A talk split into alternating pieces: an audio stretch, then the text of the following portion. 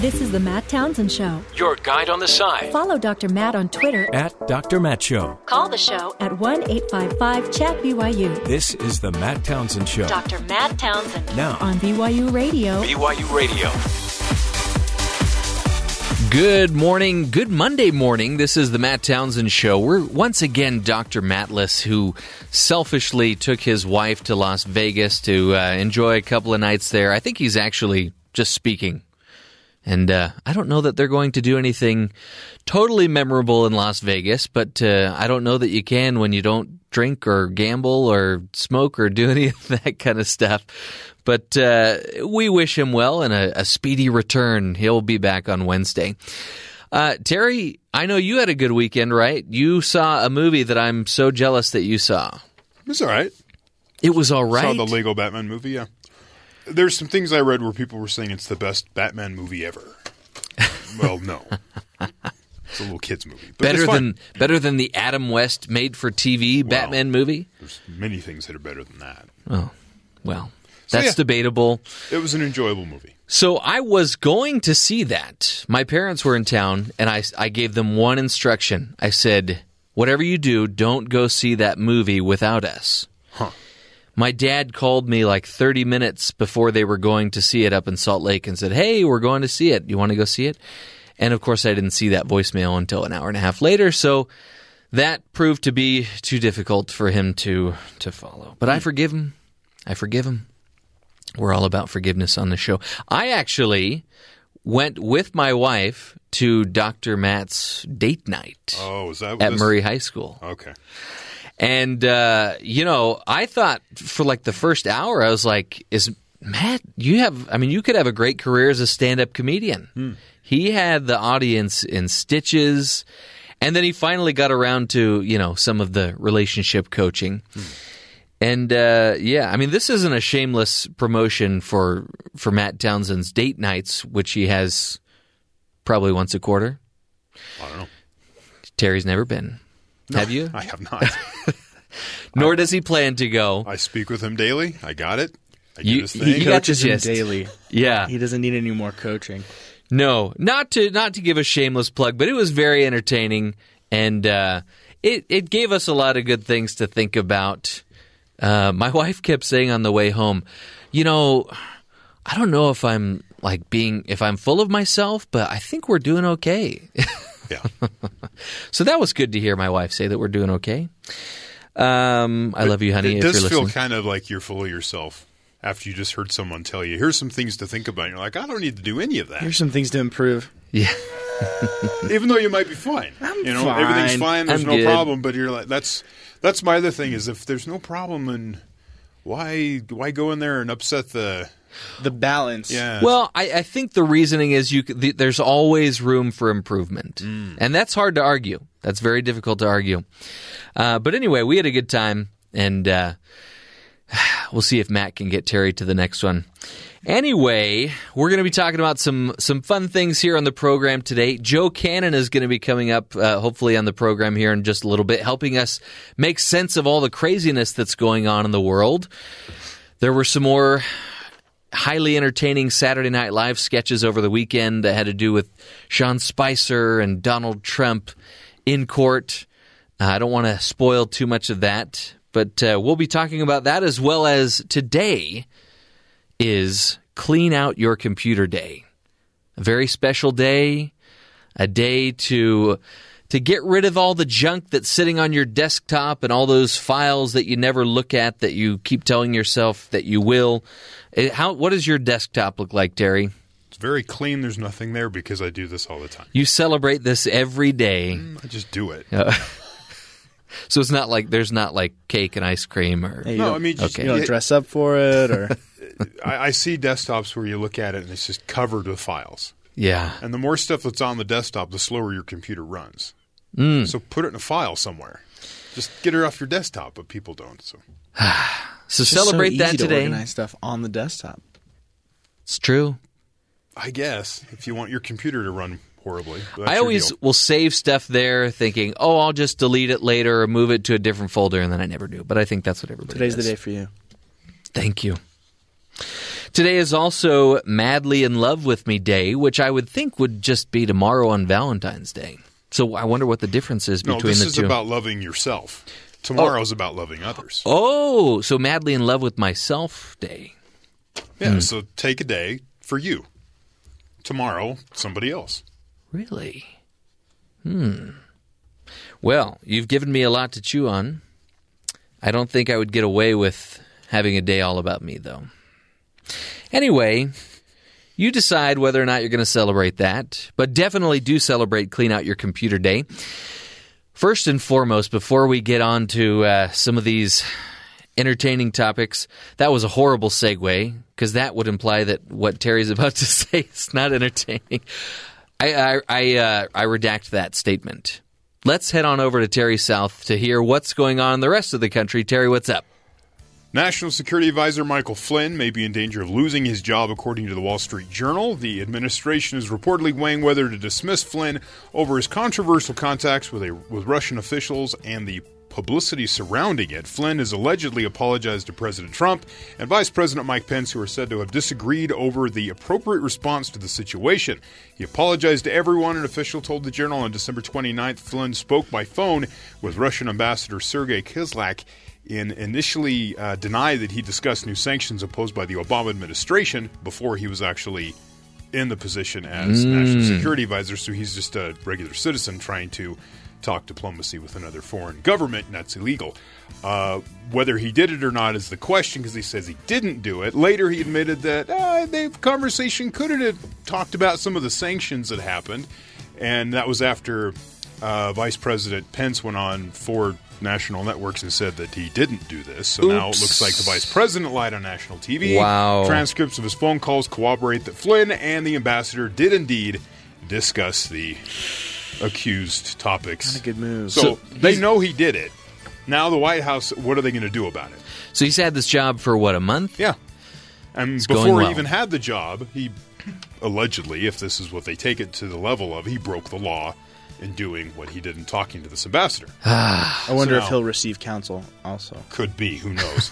uh, protesters took to the streets in 18 cities across Mexico Sunday, demonstrating against the policies and comments of President Donald Trump. A protest in Mexico City drew more than 20,000 people near the U.S. Embassy, with the crowd showing up with a sea of Mexican flags and anti Trump sentiments. According to one Mexican poll, 80% of its citizens surveyed say they believe that relations between the two nations will be worse under Trump's presidency than it was under previous administrations.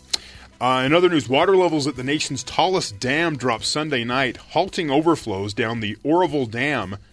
Uh, the, the Oroville Dam severely eroded emergency spillway. There's a huge pothole, they're calling it, in the side of the cement dam, and it's so full because of all the rain that the they had to send it over an emergency overflow, but that emergency overflow's got this huge hole in it, so they're just waiting for the Ah. thing to explode and burst and send what they're calling a possible 30 foot wall of water rushing down through this valley where anywhere from 100 to 200,000 people live. They were all told to evacuate yesterday because this thing's going to fall apart. Uh, yeah. and uh, apparently the water levels are easing at the moment. Seems seems legit. So we'll- see what happens. But that was kind of fun to watch yesterday. You're like, they're evacuating people. It went from like 100 to 130 to 200,000 people had to. Oh my get out. This is uh, what 150 miles northeast of San Francisco. Oh, Yeah, Wow. so kind of fun.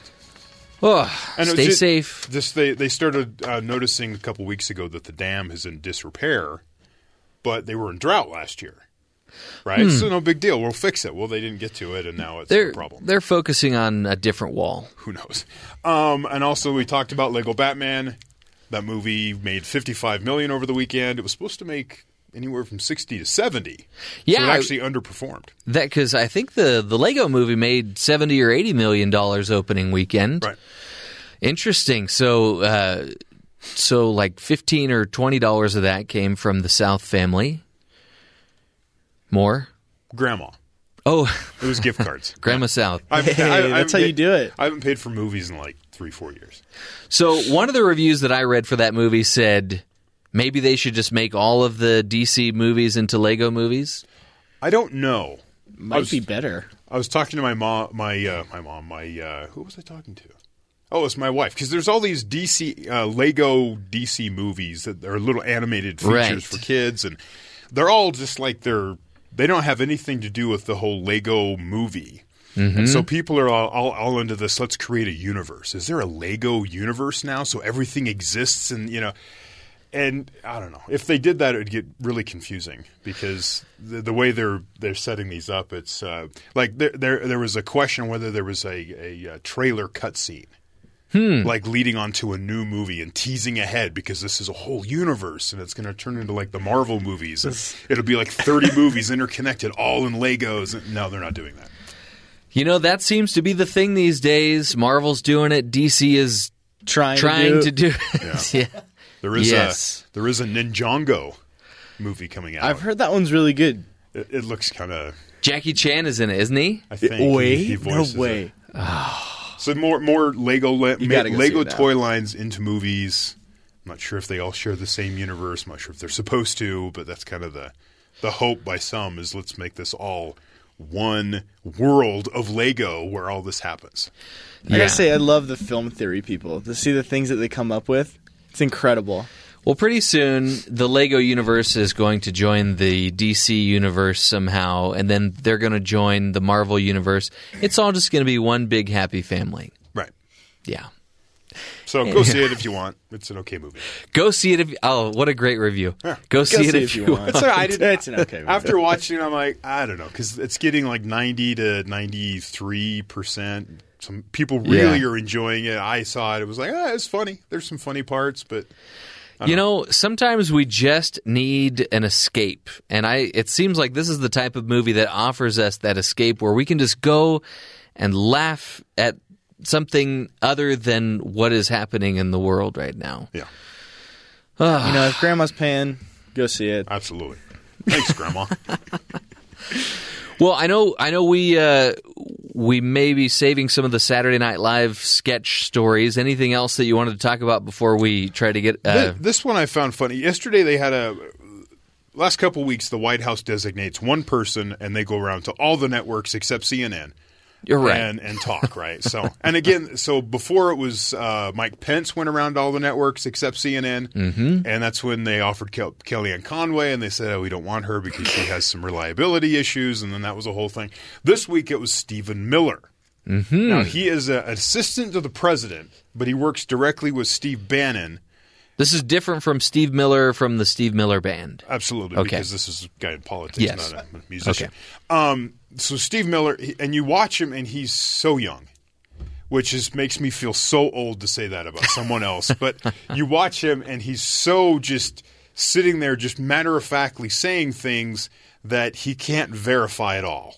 He went off on the voter fraud thing again, mm-hmm. right? Talking about he goes, you go to Vermont, or it was in New Hampshire. Anyone in New Hampshire politics knows there's voter fraud going on. Just go ask him. I'm like, I well, thought we no, were done we're- with all We're that. talking to you. You're you're you're a representative from the White House. You're making claims again, and you have no evidence except for telling them to, to go to New Hampshire. No, but go, it's, a- no, but it's real. Go there. go talk to them. no, but it's real. And so again, no no evidence for this, but he they keep going forward with this, and it's like you won. Remember, you won the election, right? There's no reason to keep this going. So he talks about that. He talks about. Um, what was it? Chris Wallace. We won't, we won't run this one, but Chris Wallace on Fox News asked Steve Miller about um, personal attacks. Are they? you- You're calling out Senator McCain. You're calling out different people in Congress that you're going to have to work with at some point, mm-hmm. right? Trump talked about uh, Mitch, or not Mitch McConnell, but um, Schumer from the Democrat side of the of the Senate, Yeah. crying. And how there were fake tears, and you know, I need to find out who his acting coach is. And I, at some point, you're going to have to talk to him. Yes. Get him to agree to something so you can pass some of these initiatives. And you're mocking him for emotions that he showed on camera. Whether you think they're real or not, it doesn't help the situation down the road. And and and the answer was, well, all these people voted for us, so we're strong, and this is how we're going to fight for them. Yeah. By teasing people, that oh, it just doesn't make any sense the way they go about it. But this one I found the most humorous. Play clip four. This is Stephen Miller on ABC News. Sean Spicer from the podium said the decision by Nordstrom on to pull those uh, those products of Ivanka Trump was a direct attack on the president's policies. Sears and Kmart this week have decided to pull Mr. Trump's home furnishing lines from their websites. Is that a direct attack on the president's policies as well? I'm not going to make a comment on that. I don't have any information on it. I do want to say that Sean Spicer, as always, is 100% correct. Always. And that what he said is true and important, and I agree with it. So then you are making a comment on it. I'm not going to make any new comment. I'm going to stand by the White House press secretary and his comments. There you go. One hundred percent. Always. Wow. Always correct. Which is something no human can ever accomplish. So he went ahead and backed a guy that has had to back. He earlier in the week, of course, he talked about the Atlanta terrorism ta- attack that never happened, and he said it's he meant Orlando, not Yeah. Atlanta.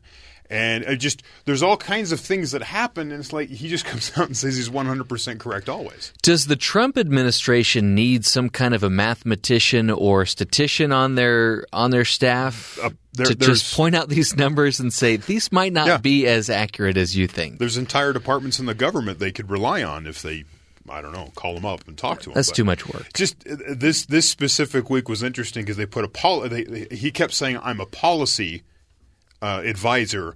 I'm not here to talk about specific you know ideas from the president. I'm not here to speak for him. So and they go. So the White House sent you here. You have nothing specific to talk about. And then it was something that's like this Michael Flynn situation where did he talk to the Russian ambassador before the before Trump's inauguration? Right? Did he break the law? Is there something? Is there an investigation on? I'm not here to talk about that.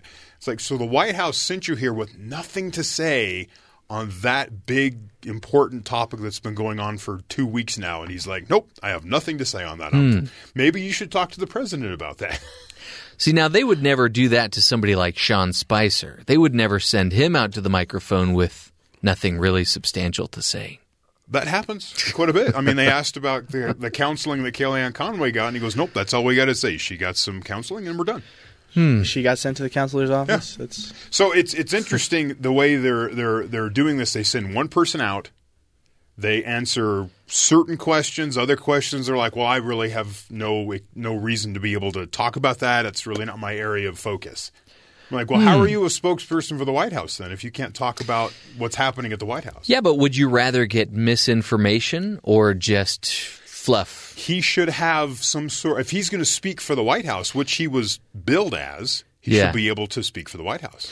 But I mean, I, I He's think maybe he's maybe the wrong person to bring out. I think it's acceptable to say I don't have enough information on that. Let me get back Right. to you, and then follow up. Of course, There's no follow up. Okay, That's the problem. that's the problem. Therein lies the problem. Well. In just a minute here, we're going to be talking to Joe Cannon. He's our Joe in the Know, as we like to call him. He's going to help us make a little bit more sense of this, hopefully. And uh, we'll have some fun with him when he comes back. We'll have him on the line here. This is the Matt Townsend Show, helping you live more informed and happier lives. We'll be right back.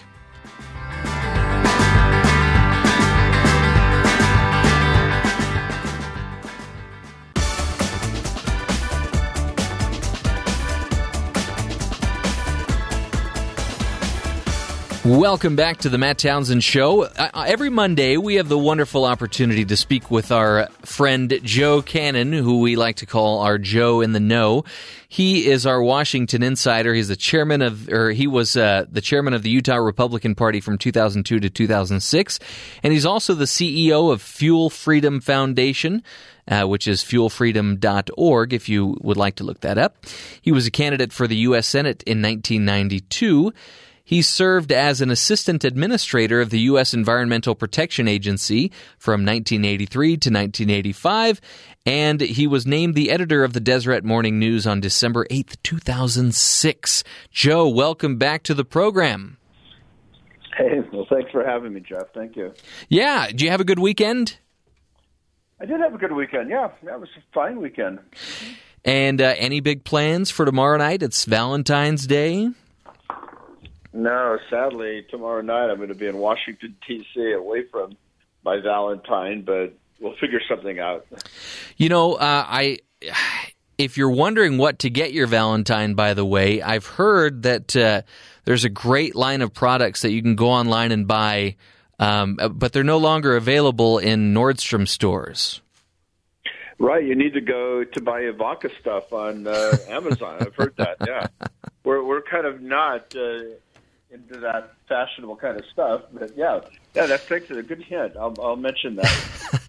Joe, does does Kellyanne Conway deserve all the heat that she's getting for the comments that she made? Well, and that's a good question. I mean, she she does deserve at least whatever chastisement she's got. I mean, to, to, to but to be fair, I really doubt that what was going on in her brain was how can I help uh, financially help Ivanka. I think it was really, you know, a kind of almost an instinctive strike back at people she regards as you know her adversaries, and um, so I mean she's she's taken a ton of abuse on that but I'm not sure she did anything actually illegal. And I and I think she does understand that she probably did something wrong, but she seems fairly unchastened in her overall, you know, her overall response to her critics and to the president's critics. Yeah. Um, so you know, we'll talk about this in a second, but somebody that is also in the news uh, lately is Michael Flynn over some some comments that he made. Now he they're talking about him maybe getting pushed out. It, how how long does does Trump stay with Kellyanne Conway? Not just for remarks like this, but is he still having this wonderful relationship that he's had with her all along? Well, uh, notwithstanding what you and Matt often say, I, I don't actually know what's going on on the inside, especially of of uh, President Trump land. But having having said that, I I think the two cases, the Mike Flynn and Kellyanne Conway cases, are very very different. I uh, I think Kellyanne has taken whatever hit she's going to take internally, maybe not externally yet, but internally, and and I think the president really likes her and relies on her. The Flynn thing is uh, way way different. I mean, that is where you know, there were apparently uh, sort of not not just misstatements, but misleading statements about what uh, conversations he had with his, well, I wouldn't say his Russian counterpart, but with the, the Russian ambassador. That is a much more serious thing, and I and I do think, and just based on reading things in the Wall Street Journal and other places, internally, there's a lot more discussion about what to do with Mike Flynn and it, maybe he gets a pass, maybe you know one more step and he's gone.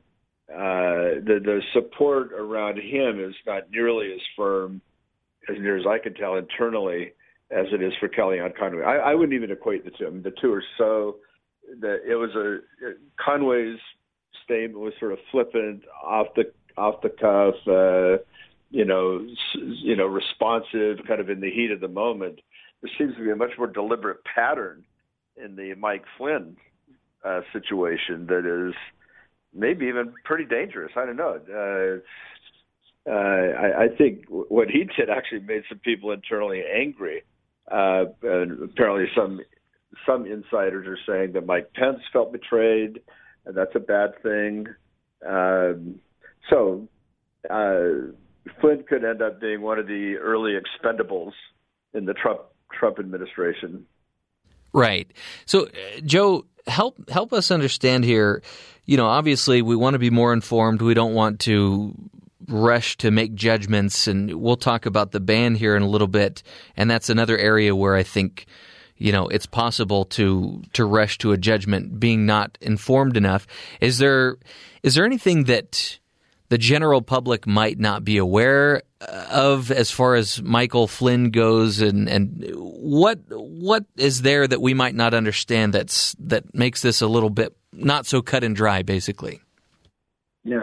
Well I I don't know. I mean I, just in my own reading of of uh, you know kind of a preparation for this morning's show but just in general reading and listening to what people are saying I mean he's he walked down a you know, a pretty dangerous path. I, I, I don't think there was anything per se wrong with him having conversations with anybody. You know, the fact that yeah, there was still a president in place, it's not particularly compelling to me because there's a transition. The Russians are we're not going to spend a lot of time talking to the Obama folks anyway. There's a you know there's a I'm not I'm not personally troubled by that, but to say that they didn't talk about sanctions, to tell people inside the government, the new government, that they didn't talk about sanctions. I don't know. That's that's kind of problematic. Um, so I don't know that there's anything new. I don't have any insight other than what I've heard and read. Uh, but the, it could be that, that Mr. Flynn has General Flynn, sorry, has has moved in a in a in a wrong direction. Right. Yeah. And, you know, it's interesting when when we were talking about this, I I thought about other professions where this type of thing happens, and I I recall. Uh, Brian Williams making some statements in the news that were less than true and uh, you know just thinking about thinking back about what the results of that of those decisions were I basically demoted I, he he might not word it that way but interesting um, talk to us a little bit more about what's going on with the ban and you know I, i'm not sure if you watched saturday night live over the weekend but this is one thing that they poked fun at in taking it to the the people's court with donald trump and the and the three judges what uh, what new developments can you talk to us about there? Well, I'm not sure that I have any new developments. I do want to go on record as saying I have never watched Saturday Night Live, and I, it's very distressing to me that it's regarded as such a source of news whenever they do something, because they're uniformly, uh, you know, once in a while they took some light jabs at, you know, Hillary Clinton and Barack Obama, but they're utterly and totally predictable when it comes to to Republicans and uh, generally harsh. So I didn't see that. Um, I don't, you know, I just, on this one I don't really know any more than anybody else does. Uh, you know, the, the obviously the, the the Trump folks are thinking about well, what are we going to do going forward? There are a lot of different possibilities there. I think the more interesting thing about well, obviously the issue of the ban itself is very serious. I, I don't want to minimize that. I, I apparently a bunch of terrorists have come in from these countries. Uh, I think it is the president's primary responsibility to protect Americans from uh, from harm, uh, both domestically and internationally. Um, that's a proper exercise of uh, executive branch authority. But you have this whole thing has introduced an interesting thing to, to the public, and that is the whole genius of the founders in uh, in how they created the government, how they set up the government. So you have three branches of government: executive, legislative, and, and judicial. And this is shaping up to be kind of a classic executive judicial branch um, fight. And and and it could be interesting if it actually goes to the Supreme Court. There's so many ways this can get resolved uh, without a Supreme Court big constitutional crisis challenge, but it could end up with uh, decisions that further delineate the power of the courts versus the power of the executive branch that could be decided, uh, you know, ultimately by the Supreme Court. So one thing that we you know that we can read about right now is that it looks like Trump's team is is thinking about coming up with a replacement executive order that uh, that could help things along here. Do you have any idea or or insight of what that might look like? Uh, what a new executive order would look like in terms of the ban? Yeah. Well, I again, I don't know what they would be writing, but I can say one of the things they could do whether they decide to push back or not, I mean, that's a those are tactic questions. I don't know. But one thing they could do is just refashion an executive order that deals with the objections of the lower court judge and of the Ninth Circuit. You could just you could look at it and you know honestly, they probably should have looked at this a little closer with a little more care before they issued the order in the first place. I, I mean, apparently, you didn't have a lot of lawyers looking at this who are used to litigating these kind of things, and and so they they might have been able to save themselves some grief initially, but regardless, now where where they are is uh, they could they could refashion, recast this executive order in such a way that that meets the objections of the Ninth Circuit and reinforces. Uh, there's more there's more uh, uh, judicial language. There, there are cases on this, other decisions on this that they can refer to that reinforce the role of the executive in in protecting uh, American citizens. Now, is so they this Could re- they could recast it in a way that would make it a lot tougher to be uh, reversed or overruled by uh, courts. Yeah, that I, that kind of goes along with my next question. I was wondering, is this them being responsive to the concerns that are being brought up, or is this more along the lines of we're not sure, we're not confident that we've got a case here? Well, uh, I'm sure there, there's a tension going on in the uh, in the executive branch. Okay, we we believe we need to do something to increase uh, the protection of the, the American population. So that's one thing that's going on. You obviously have the court battle going on too. So the question is, do we do one, one question they may well have is maybe they want to have a constitutional uh, I don't want to say crisis, but a constitutional confrontation over this where they actually get to the Supreme Court. That's a little bit iffy, though, if you're the Trump administration, because uh, with four, with eight justices on the Supreme Court now, a four-four tie, which is, you know, not only plausible, maybe even likely in this kind of a case, simply affirms the Ninth Circuit decision. So there, there are all kinds of elements going going into this. So maybe they just figure, look, we're going to do what we could do to make our order as, as bulletproof as possible and go forward and then wait till we get another justice on the Supreme Court and see what happens there. Mm. Um, and part of the reason for this ban is so that they can identify a plan for this extreme vetting is the, the verbiage that Trump is using extreme vetting do you any insight or or any opinions on on what that extreme vetting would entail or what it should entail? Uh, honestly, I I don't know what they mean by extreme vetting. Obviously, they mean more intense. There's some level of vetting that's going on right now. So I mean, I don't think they're talking about torturing these these people coming in. Hopefully not. Talking, yeah, yeah. They're they're just looking at uh, you know, more uh, layers of investigation, more intensive investigation. I, I don't really know what that means. I'm guessing extreme vetting is is uh, a, a made up term to looking, you know, to to focus on that they want to do more intensive evaluation of these folks. Sounds extreme. Whatever it is, it sounds extreme. Yeah. well, Joe, let's do this. Let's take a break. Uh, when we return, uh, want to get back to this topic that, uh, want to get to this topic that you had mentioned you wanted to talk about, taming the regulatory state. And we will do just that when we come back from the break. This is the Matt Townsend Show. We'll be right back.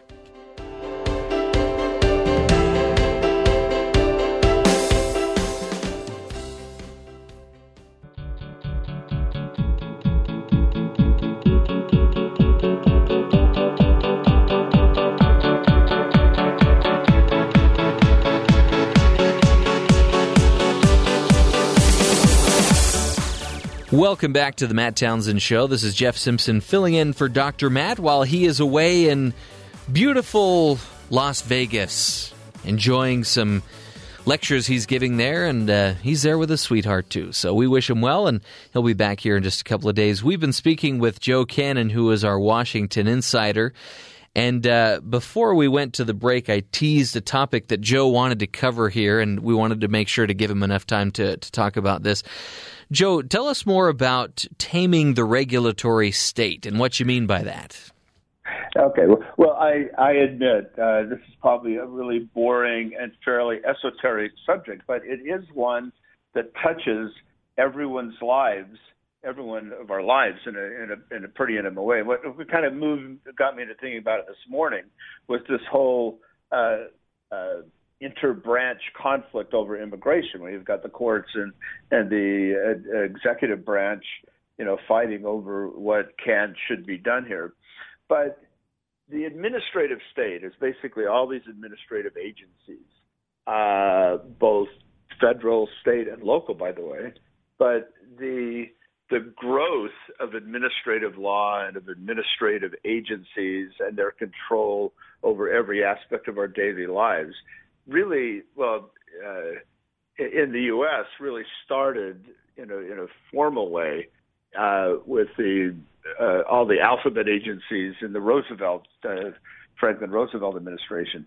But what you have here is is a play, and why it's interesting now. You've got you've got this current fight uh, over the immigration issue, but you also have uh, another thing that uh, sort of illuminates this is the nomination of Judge Neil Gorsuch to the Supreme Court. Right. Uh, puts this in, in a lot more perspective because one of the areas that where he is different from uh, Justice Scalia is in this area. So, man, I know this is really boring, but it's kind of important to understand that the way we have come to where we have, you drive into Washington D.C. and you see building after building after building of uh, basically regulatory folks, people issuing regulations and overseeing all parts of the economy. That has grown up over a long period of time. But one of the interesting things about this is that um, it is basically Congress abdicating their authority to the executive branch by passing laws and then saying to executive agencies like the Federal Communication Commission, like EPA, like the National Labor Relations Board, like the Federal Energy Regulatory Commission, there are many, many, many of these. You will will pass a law, and you guys go make the regulations which uh, implement the law, and that's the thing that a lot of people think has gotten out of out of whack. So uh, a, a, a one way that boosted the authority of these administrative agencies was a decision in the 1980s called Chevron versus the Natural Resources Defense Council. That decision, very ironically, grew out grew out of the actions of administrator of EPA, the administrator of EPA, and Gorsuch, who is Neil Gorsuch's mother he was a 15 year old young man running around. Huh. I remember I, I worked for Ed Gorsuch and remember his little voice. So this case came out of the Gorsuch uh, reign at uh, at EPA. It's called Chevron, and what it does is the Supreme Court said we will defer. This is one of the most cited uh, cases in all of Supreme Court history, uh, and we will defer to agencies and let them do what they want. Well, so now that's gone grown and grown and grown and grown. Well, it turns out that Justice Scalia has written things, uh, uh, d- decisions that quote very favorably quote the Chevron case. It's called the Chevron doctrine these days. But Neil Gorsuch, Judge Gorsuch, has actually written things that are very critical of the amount of power that this judicial deference to administrative action uh, has has has created this uh, the power of this regulatory administrative state. So yeah, the legislative branch involved. They're looking at how to undo and oversee regulations. You've got the judicial branch now. Maybe I think you'll see some rethinking of Chevron uh, with Gorsuch added to to the uh, court. Also, the executive branch itself. The president is a is at war with these administrative agencies. And so he's issued uh, new executive orders that, that talk about you've got to replace, uh, for every new regulation, you have to replace it with, you have to, you have to get rid of two regulations. Right. on the surface, on the surface, that actually honestly sounds kind of silly. I mean, I, in my own life, have had a lot to do with uh, regula- regulatory reform and regulatory issues. Uh, but the guts of that that executive order are much more telling. I mean, they basically are requiring the Office of Management Budget and the agencies to do a much more detailed cost analysis of these regulations and look and see if the benefits really outweigh the costs. So anyway, I you know, I'm sorry, this is such a boring topic. No, no, no, no. but it's, it's it's very critical to understand this whole this whole movement where the the growth of the administrative state has alarmed a lot of people. I mean, this is pretty bipartisan. I mean, Jimmy Carter and Bill Clinton both took very significant steps toward taming the administrative state, but I think we've seen it take a, a new and a much more significant turn uh, with the Trump administration and a Republican House and a Republican Senate looking at how do we get more rational regulation. And then you've got a court which may now start being a little more skeptical of the Chevron doctrine, you could see a lot of changes in the next few years. I think that's the the takeaway for listeners this morning is, is stay tuned on the uh, on the administrative state. If, if anyone's actually interested in this, there's a fabulous book by a professor at Columbia University called "Is Administrative Law Unlawful?" and it basically takes this um, takes this discussion back to the Magna Carta and looking at the relationship between the sovereign or the executive branch exercising its power and what, if any, checks on that power, constitutional and judicial and other checks, uh, are are available. Anyway, it sounds like kind of a boring book, but it's a very interesting read through uh, history, including what what brought our founders to do what they did to prevent the sovereign slash executive from exercising un- his untrammeled will over the people without the checks and balances. So it's a long, long history to this, going, you know, back to 1215 and the and Magna Carta to our very day. You have this whole conflict. Okay, look, we're not going to do that. We're not going to get in that boring of a thing again. I promise. So we'll we'll stick to more So- more interesting things. But under the surface of this iceberg, the point, the tip of the iceberg that we see, is a vast struggle going on over the role, nature, power, existence of the administrative state, and and it, it involves all three branches of government. Uh, and I think that's something to pay attention to going forward. So, Joe, we've got about a minute left. Uh, The book that you just mentioned was uh, "Is Administrative Law Unlawful?" Is that correct? Right. By Okay. a guy named Philip, if you can believe this, Philip Hamburger. Really? He's making hamburger out of uh, Yeah. the history of administrative law. Yeah. So uh, you just mentioned, excuse me, you just mentioned uh, Neil Gorsuch. What uh, in in closing here? You know, he's made some statements about Trump's comments, you know, regarding the, the judges and the, the ban issue as uh, disheartening and demoralizing. Uh, why is Trump not going after him? Does he just have bigger fish to fry, or is what's what's going on here? Um, wow. Um, I well, first of all, Judge Gorsuch's statements, I think, generally reflect the whole difference between the executive branch and judicial branch. And what you have now is an appointment brings together all three branches.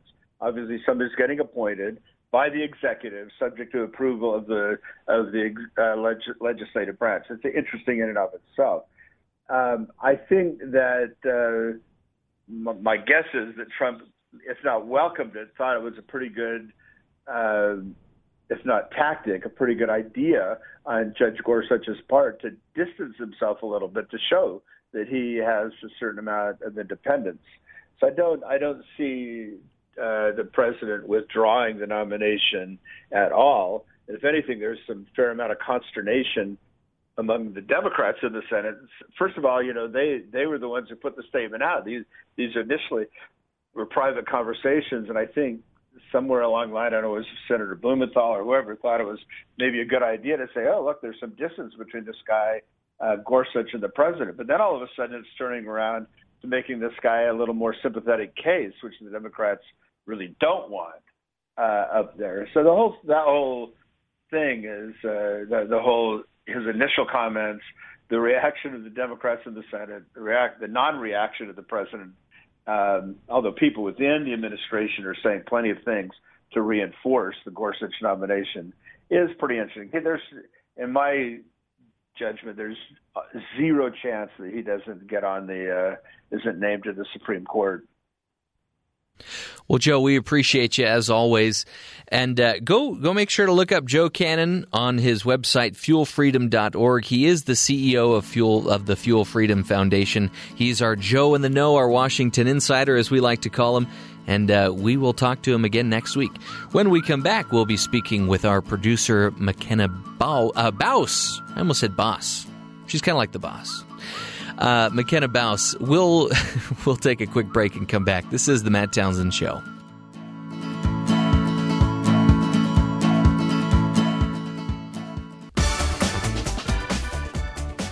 Welcome back to the Matt Townsend Show. This is Jeff Simpson filling in for Dr. Matt, and we have Colin Tanner filling in for me on the board. That's me. Thank you, Colin.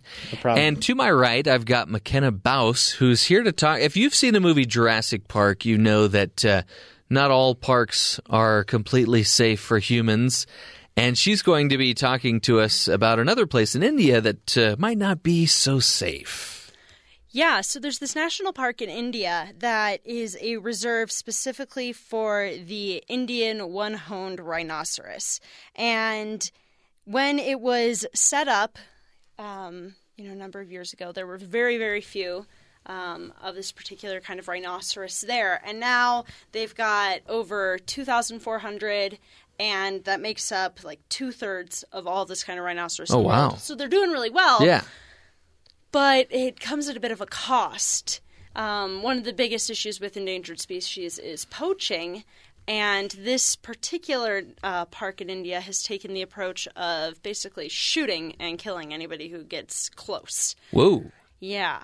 So, conservation at what cost? Interesting. I could see a lot of arguments on either side of that. You know, which life is more valuable, the the semi endangered rhino or the not so semi endangered human? Yeah. So what was more, what was more um, dangerous for the human? Was it the rhinos are being shot because they're close to a rhino?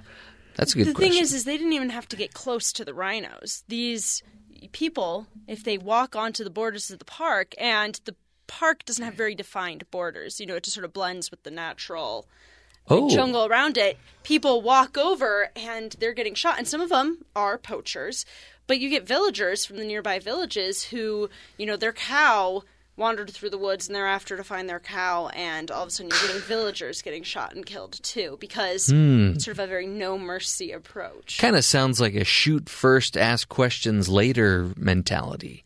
So they really ought to have more clearly defined boundaries if they're going to adopt this practice of shooting people that may or may not be poachers. That would definitely be one good way to go about this. Okay. Um, But, you know, a lot of people are saying they shouldn't have that right to just shoot anybody to begin with because it's sort of circumventing, you know, the justice system. It's like, yeah, these people may be breaking the law, but all of a sudden they're not getting any rights to trials or anything like that. It's just execution with no questions asked. Yeah, that doesn't seem right at all.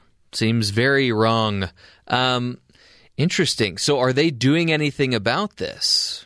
Right now, not so much. Okay. Um, it's sort of one of those issues that's just coming to light and people are starting to talk about a lot because there is some concern over it.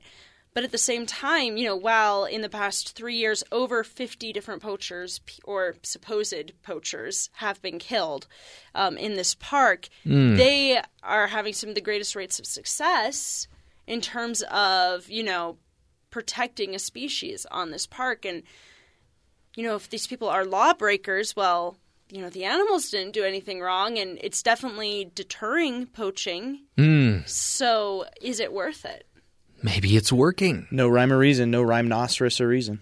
Very nice, Colin. What a great segue to our commercial, too. We're going to take a break. Thank you, Makena. What an interesting topic. We'll take a quick break. When we come back, we'll continue the discussion and have some more fun. This is The Matt Townsend Show.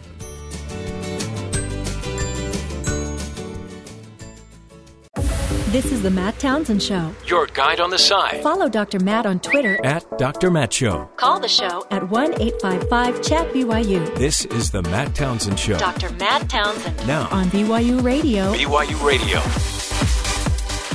Good morning. Welcome back to the Matt Townsend Show. It is Monday, still Monday. It was the last hour, and it still is. And that means it's also still Clean Out Your Computer Day. So uh, if things are getting a little cluttered on your desktop or in folders that you never look in, just clean it out. Take out the trash, and uh, you're going to feel better about yourself. Terry must feel good about himself every day because he. That's his life every day, cleaning it out. I don't even think about it. It's just You something just that do happens. it. Wow. It's part of life. So, Madly in Love with Me Day. It's a day we celebrate here at the Matt Townsend Show where everybody must be in love with me. That's the silliest thing I've ever heard. Hmm. So some of you are taking that with a grain of salt. Anyway, uh, Makena and Terry and and Colin, I'm anxious to see how you're going to celebrate today, being in love with me day. I I don't know if it's being in love with with you, Jeff, or if it's being in love with yourself. I don't know if that makes a whole lot of sense. Anyway, uh, we'll talk more about those fun topics here throughout the show. Uh, speaking of fun topics, here in a little bit, we're going to talk a little bit more about some of the sketches that appeared on Saturday Night Live over the weekend, and several of them were politically uh, charged, but that's not too surprising with everything that's going on around the country. And speaking of things going on around the country, let's turn it over to Terry South, who's going to give us some more of the headlines around the country. Terry, what's up? On Monday, the Senate is expected to confirm two of President Trump's cabinet nominees, Steve Mnuchin, the uh, if I'm saying his name right, the Treasury Secretary, and David uh, Shulkin, they head the Department of Veteran Affairs. The vote on Mnuchin is a former top Goldman Sachs executive and Hollywood financier. Of course. He, he financed uh, the Suicide Squad, I believe. Will be much closer than uh, the other confirmation. Republicans argue that Mnuchin is well qualified to be Treasury Secretary because of his long experience on Wall Street, while Democrats say the same experience, including the 36,000 homeowners his bank foreclosed on after the 2008 financial collapse, is disqualifying for him in this job. Also, they point to $100 million in assets and a Cayman Island directorship that he failed to include on his financial disclosure forms to the Senate. And yet, none of those experiences as disastrous as Suicide Squad. Probably not, but still. I like how he, he, he I think he I saw him say that the 100 million in the Cayman account was just an oversight. Oh So yeah, I I just- Hundred million oh, dollar that thing. oversight. Oh, they came in. I uh, forgot about the money. Labor Secretary nominee Andrew Puzder also owes millions to UBS, a bank currently seeking a waiver from government sanctions. Now, you got to follow me on this. After it uh, confessed to tax evasion and interest rate manipulation, uh, Puzder owes UBS between 2.6 and 11.5 million. That's a big between there. Usually you go Yes. two to three. This is two to 11. Yeah, it's I another usually- oversight. I probably owe him like two to Yeah, two to eleven. Debts that he incurred from two mortgages and one line of credit. So, huh, two mortgages. That's interesting. One line of credit. Uh, Puzder did not explicitly list the debt in a federal ethics agreement, which you need to fill out as you're being you're going through this process. Right. So another missing information.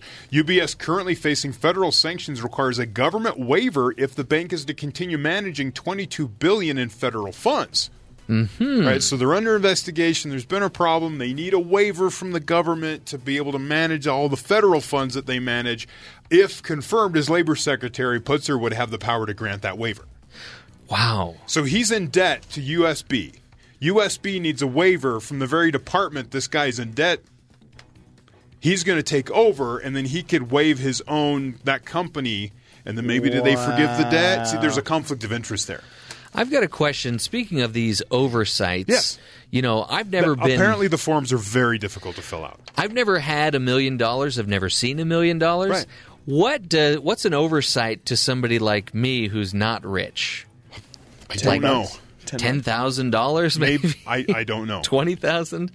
Wow. He just said it was an oversight. This one's interesting because it just shows um, some more conflicts of interest as you have someone who's in debt to a bank who's taking over a department who could then forgive this situation. It just it, it all looks it all looks bad. So that's the kind of things that are holding up these cabinet secretaries. That Republicans are saying it's obstructionist. Democrats are saying these are kind of serious. We need to look at these. So it's all politics. But I just found that Hmm. Story interesting that he could make it the person he owes money to, he could really help them out and get let them manage twenty two billion dollars in in federal funds, and he can maybe get a little something on the side to help him out with his debt problem. Kind of sounds like all those movies where you have somebody captured and they're trying to beg their way out by saying, "I can get you money.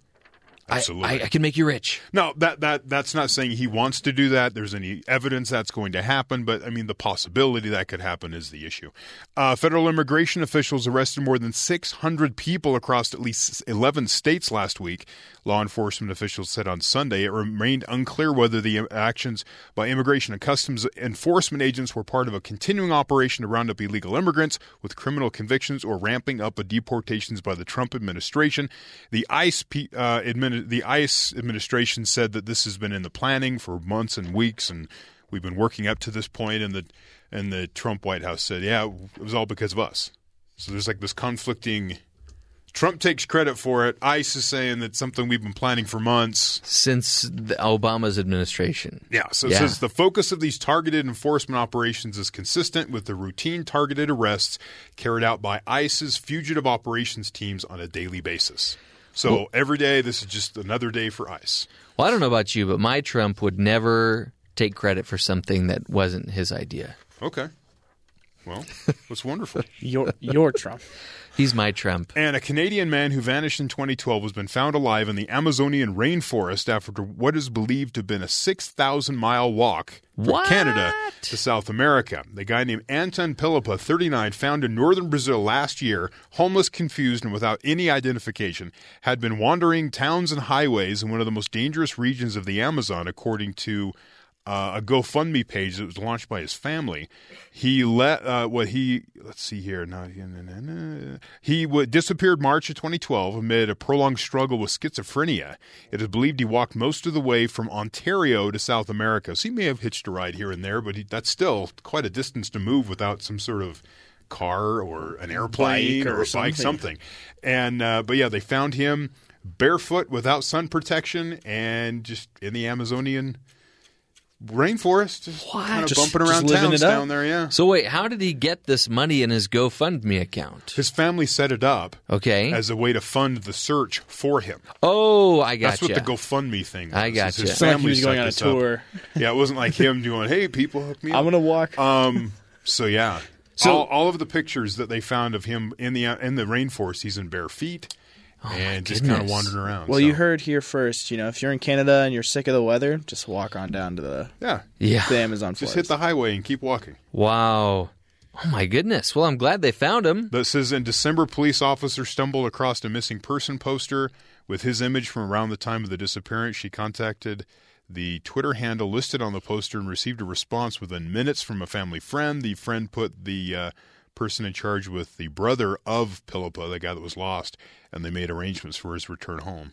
Mm. He briefly escaped police supervision in uh, down in that region. Eventually, police were notified that he had been uh, seen close. So it just goes on and on and on. That they're just all these sightings of this random guy, and then they start seeing the posters. As I think the the they they started getting.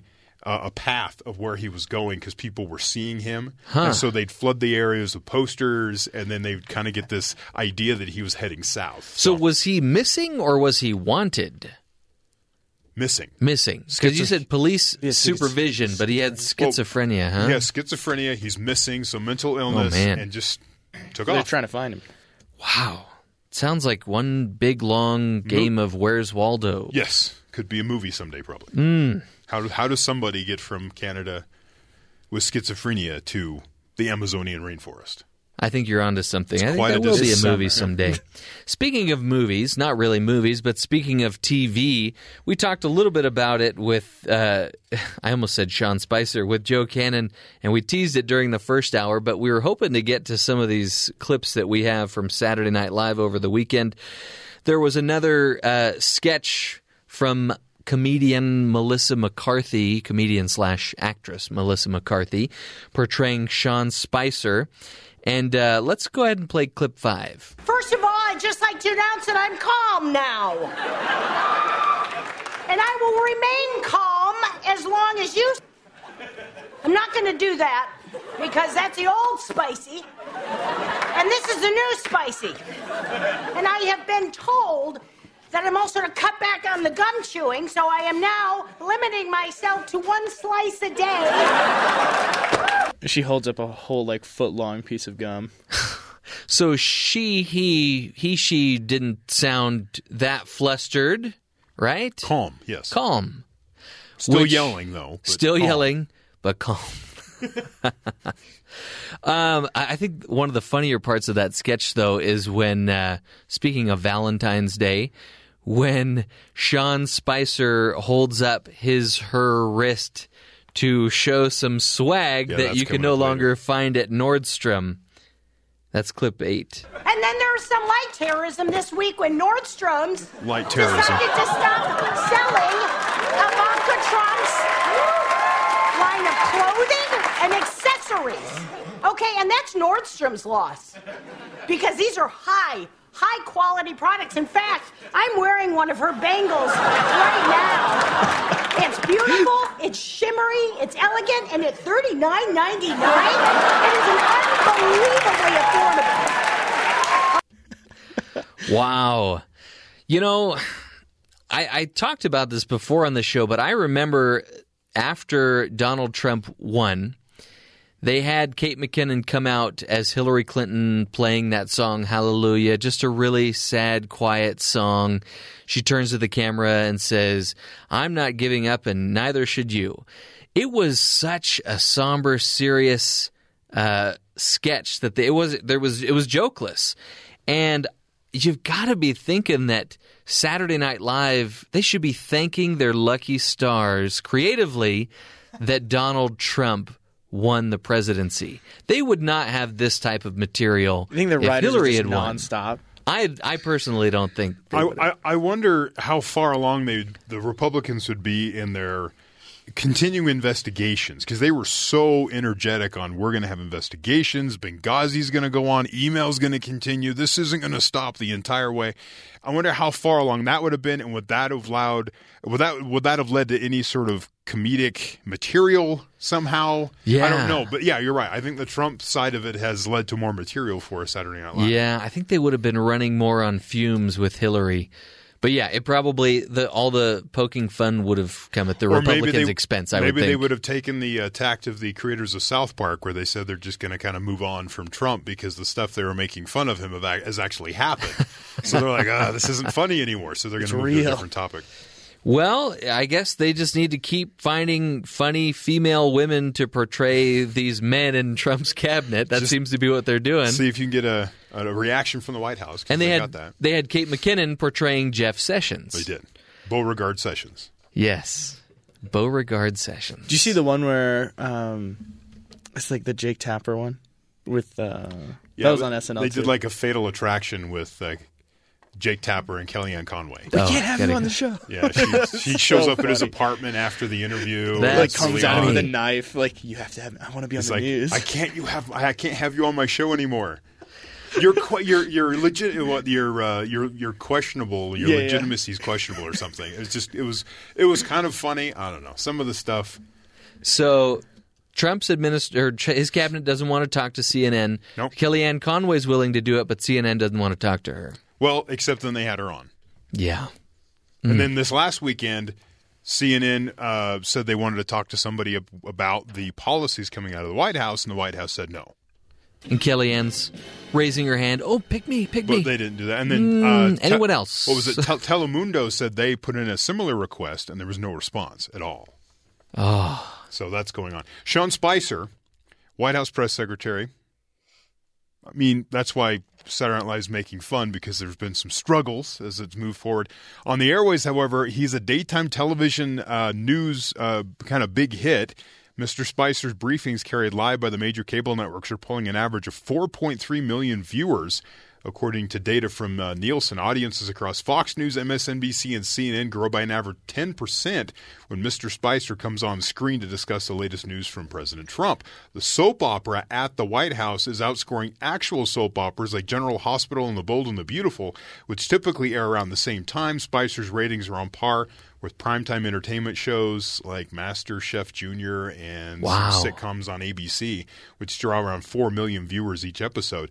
The big ratings offer the quantifiable measure for what has become truism in Washington. Three weeks into the Trump administration, Mr. Spicer's daily joust with reporters, peppered with fiery exchanges, memorable malaprops, and some uh, much discussed dissembling.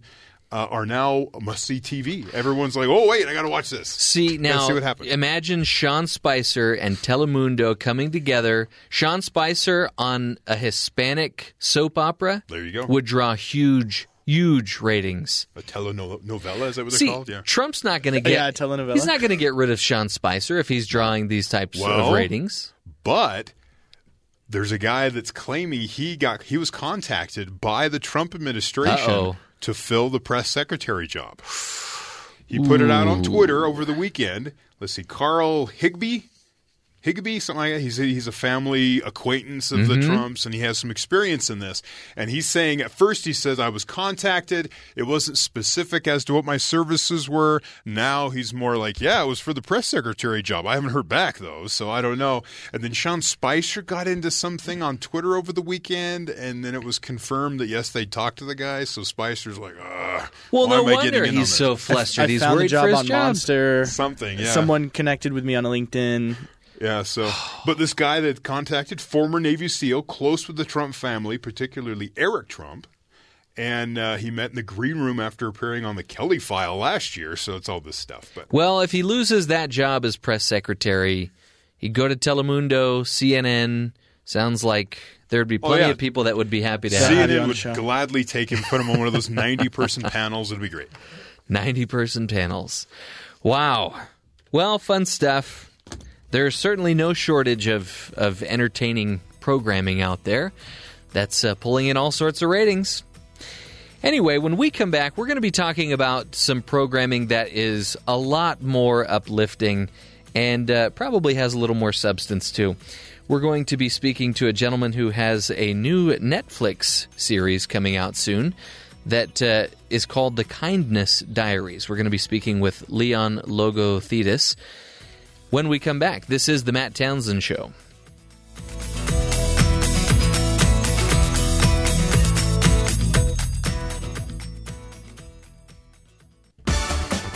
Welcome back to the Matt Townsend Show. You will forgive me because I misspoke a little bit. We will be speaking with uh, with Leon Logothetis uh, in just a few minutes here, but first we have a segment from our wonderful producer Liana Tan, and uh, she told us to say that she is Matt Townsend's favorite producer and that she should get a raise.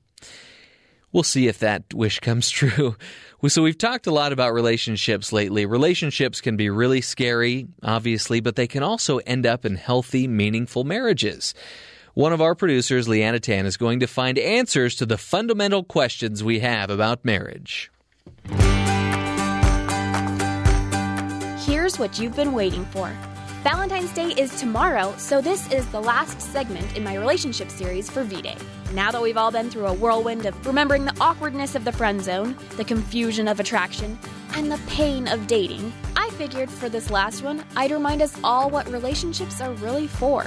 Bring back that hope that not all those bad dates end in loneliness. Eventually, with the right effort and values, those dates can lead to a committed partner in marriage, which I guess can be a pretty happy experience. I brought in my friend Joshua Farr, who had a bad first date that actually ended in a happy marriage. His story had all of us in the office a little stunned, so I brought him in to share it with you.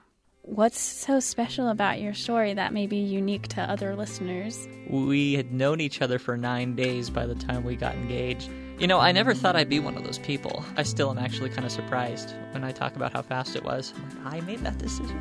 Wow. What made you feel like you knew, all right, this is what I want to do after nine dates? Is it nine dates or nine days? Nine days.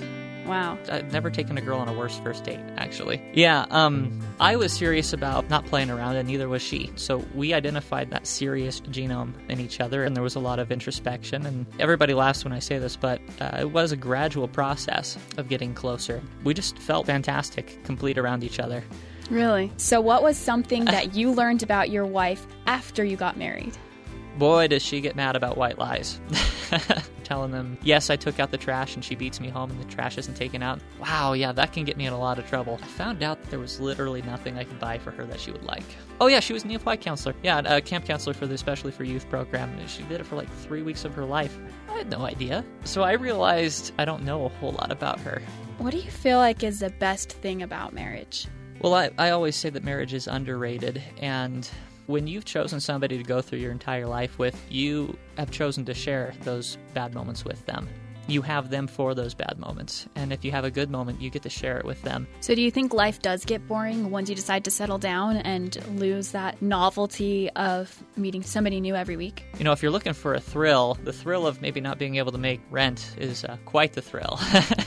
You know, if you're loving meeting new people still, it's probably not time for you to get married. You're going to come to a point where you're fatigued and you want somebody to treat you special and you want somebody you can be able to treat special. I think the most important part is remembering that you're discovering somebody, not finding somebody to fulfill your wants or your wishes. Marriage is about sharing the bad times, and that becomes special and endearing and fulfilling in a very new way. I couldn't imagine if my wife and I went our separate ways. It just it seems like an alien world. That's interesting because I've, I've been in that world before and I knew what I wanted then and I can't imagine wanting those things now. Like you said, once you get married, you choose one person. So, how do you keep the love alive? I guess is the ultimate question you gotta keep dating. It'll get easy to put less effort in. I think it's important to keep track of what you do for your spouse when you get married and when you spend time together, there are things you have to do to step up your game, uh, if you will. I realized the other day that it had been a good six months since I bought her any flowers. Some of the things that gratify your spouse are, are just inherently boring. Doing the dishes, I feel like I'm doing something for her, but it's it's not the same as doing something romantic or doing something thoughtful or going out on a date or doing something spontaneous or surprising. What is the biggest change that you've seen in yourself since you've been married? I have planned a whole lot more. You know, being able to bring it up to a higher plane of I want to provide for a family that I'm going to have is um, probably the larger switch. I, I plan and keep track of my comings and goings and receipts and such because it makes her happy, not because I love those things, but makes all the difference to me. Okay, do you have any other advice for singles out there working their way towards that marriage, towards this goal? Go on your blind dates. Give everybody a chance. First date is always weird. Go on the second date with the person. Be willing to discover people. What is a successful relationship? Both parties being more interested in taking care of the other person than themselves. If you can be doing any given thing, and think, hmm, where's that person? What's she doing right now? That's that's relationship right there, and that's something worth keeping. Well, you heard him. True love doesn't always happen the first time. Sounds like this whole relationship thing is a series of lots of processes. And with Josh as an example, relationships aren't all dead end bad dates. So if you're committed to someone, take that extra effort and make tomorrow special for them. And if you're single, take tomorrow to celebrate all those friend zones and bad dates that you've endured. Happy Valentine's Day, everyone! Well, I'm Liana Tan, and that's my little tangent.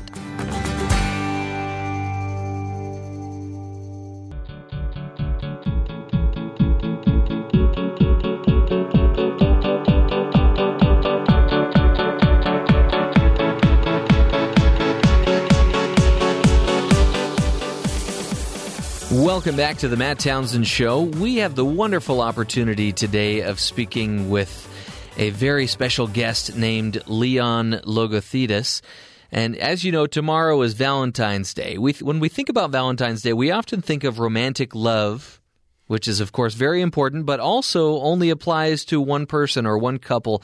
How do we show love and kindness to everyone else, including complete strangers?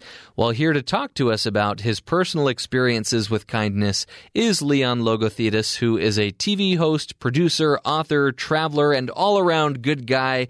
Leon, we're so grateful to have you. Thank you for being on the Matt Townsend Show. Thanks so much for having me. You know, I was really excited to to see that you were going to be on the program because you know, earlier in the show, we were talking about all this programming that's getting huge ratings, but is it doesn't really seem like it's uplifting in any way. And I'm talking, of course, about politics. And I, I, I watched the trailer for your upcoming series on Netflix, and I just got to say, this seems like it's a breath of fresh air. So thank you again for coming on the show. So um, I'm I'm really happy to meet you and and get to know you a little bit better. Um, so you you've written several books and you're a TV host. When when does your Netflix series come out? By the way. Yeah, the Netflix series is called The Kindness Diaries, and it's actually out now. Oh, it is. Oh my goodness! And yeah. we we can uh, we can stream all the episodes, correct? Yeah, all thirteen episodes. So, what can you tell us more about this program and kind of the how it all came to be? And yeah, just tell us a little bit more about it. Yeah, sure. Um, I used to be a broker in the city of London, um, and I found myself on the outside. I had pretty much everything I wanted. On the inside, I I had nothing. I was uh, emotionally bankrupt and spiritually bankrupt. And I uh, watched uh, the movie The Motorcycle Diaries, which is about, uh, about Che Guevara traveling across South America, relying on the kindness of strangers. And there was something about that documentary that, uh, or film that uh, really touched my heart. Um, and I decided to quit. I quit my job and I started to travel the world. Um, and one of the journeys I did was the Kindness Diaries, where I took a vintage yellow motorbike with a sidecar uh, called Kindness One, sort of like Air Force One, but a little bit yellower, and um, relied entirely on the kindness of strangers. I had no money. I went from LA all the way around the world back to LA. Um, but it, there was a bit of a twist, and the twist was that unsuspecting Good Samaritans received a life changing gift. Wow. Now, I can imagine it would have taken so much courage to take that jump from security, full time job to to basically going to nothing. So, what what did it take for you to make that jump to to show that courage? Uh, pain, uh, simply put. Mm. You know, I was in a in a dark place emotionally, and I felt like I was up against the proverbial wall, um, and uh, I, I, it, I couldn't do it anymore. Um, and I, I, I didn't want to live that way. I wanted to go out and kind of you know connect with the world. Um, so pain really pushed me into uh, into into jumping off that cliff.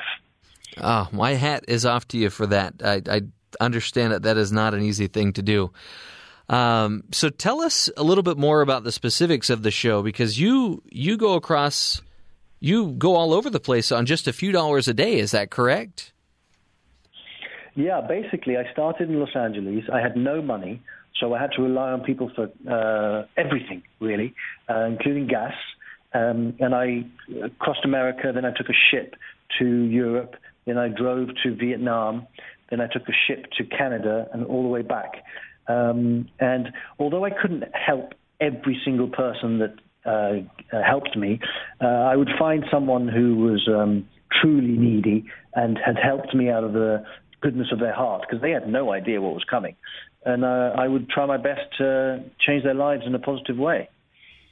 Oh, this just sounds so amazing. It kind of reminds me of that film, too, a fictional film, if I recall correctly. Um, did you ever see Pay It Forward? You know, I haven't seen it but I've, I've always wanted to watch it. it's you know a similar kind of idea where yeah, it's one good deed and that person passes that good deed on to another person. Um, but this sounds this sounds a little more daring and exciting. So. Um, what did it take? Were you initially afraid of of this adventure? How did you get out of that? Were you are you the type of person that this is something that's outside of your comfort zone, or was it not that much of a stretch for you? Look, to start with, when I quit my job as a broker, uh, it was definitely outside of my comfort zone. Although, look, I always loved adventure. Uh, I loved travel. I'd never done it on that level where it was, you know, relying on kindness, where it was about connecting to people because I'm actually introverted. I mean, you can look at some of my videos and think to yourself, oh, wow, this guy's so extroverted. But for many, many years, I was a shy kid. Um, and I'm still pretty introverted. So in some way, ways, it's, it's out of my comfort zone. In some ways, it's not. Yeah. So, you know, in, in your books and, and on this Netflix series, there's an element of storytelling. How how have you become more of a storyteller as you've come along? Have you have you taken courses? Or are you just naturally talented at being a storyteller? Because there is an art to that. You know I yeah, there is, um, and, and and I used to love reading, and I still do. And as a kid, I would read all these books like um, Robinson Crusoe and um, all these, you know, epic adventures, pirate books, and they would really inspire me. Um, and maybe I learned it from there. Uh, but of, of course, with this show, it's not just one person. So although I was the person traveling, um, the Kindness Diaries, uh, there are many people behind it that uh, you know put their skills into making it what it is. Yeah, tell us more about that. What type of a team did you travel with when you were making this series? Sure. So we had uh, at any one time four or five people with me. Um, they would always stay in hotels, and uh, I would stay uh, with the people that I met. Um, so that was that part of the journey. Wow. And then obviously when you finish yeah, when you finish and you come back and you have to start editing the show and all that kind of stuff, there's more people involved. Yeah. So I'm curious to know because obviously you may have you may have had one idea in mind starting out on this journey and have been completely surprised at some of the results that you witnessed. What what was in line with your expectations and then what are some things that maybe surprised you a little bit along the way? Uh, look, I, I, thought that uh, I would have a great adventure, which I did.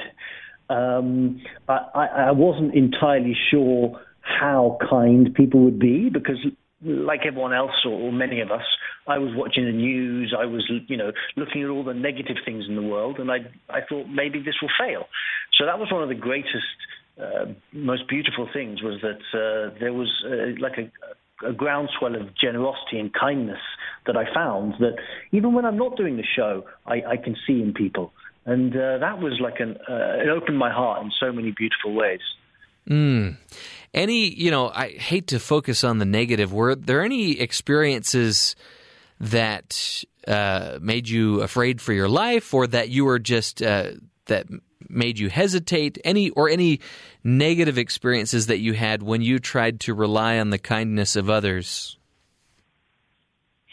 Look, there are always negative things that happen. Like, uh, you know, if, if, I were to ask 10 people to help me, nine of them would say no, which in many ways I understand because they don't know me and they're busy and whatever, they're having a bad day or, or whatever the reason may be. Um, but there were some, some moments. For example, I was in India in a town called Patna. And a couple of days after I uh, left India, that town, a bomb went off. So, you know, there are things that, that, that, that can happen. Uh, I don't want people to think I'm I'm Pollyannish in, in the, that I see the world only through eyes that there is no badness that goes on. Right. There is badness that goes on, you know. But more often than not, as long as you stay in the right uh, frame of mind, as long as you use your intuition, you can steer clear of that.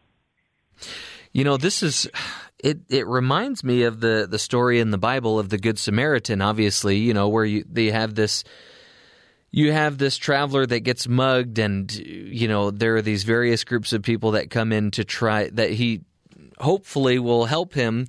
And two of the three in the story pass him by and it's the samaritan the one who you would think would have not a good relationship with this traveler would uh, you wouldn't think he'd be the one to stop and help him. So that's interesting. I, i'm sure you saw some of that where there were surprises that uh, the people that you had contact with, wow, I'm surprised that this is the person that came and helped me? Oh, that happens a lot. Um, you know, I was helped by homeless people. I was he- helped by, you know, in India by really poor people. I couldn't accept money. There, there was no exchange of money at all. It was just an exchange of uh, compassion. Um, but yeah, I was helped by many people that you would think maybe wouldn't help, but they had the biggest hearts. It seemed. Do you feel? I, obviously, I don't. I don't know what your views were before you started out on this journey. Do you feel like any of your preconceived notions about people, or you know, people from different countries or of different differing races? Do you feel like any of your preconceived notions you may have had of people changed as you went through this experience? Without a shadow of a doubt. I'll tell you a story. Um, I never actually managed to, to go to Iran, so it's one of the countries I haven't been to. But, you know, I watch the news and I, I see all these negative things that uh, are, are, being spouted about Iran. But I, on my journey, I met this chap who was uh, cycling around the world.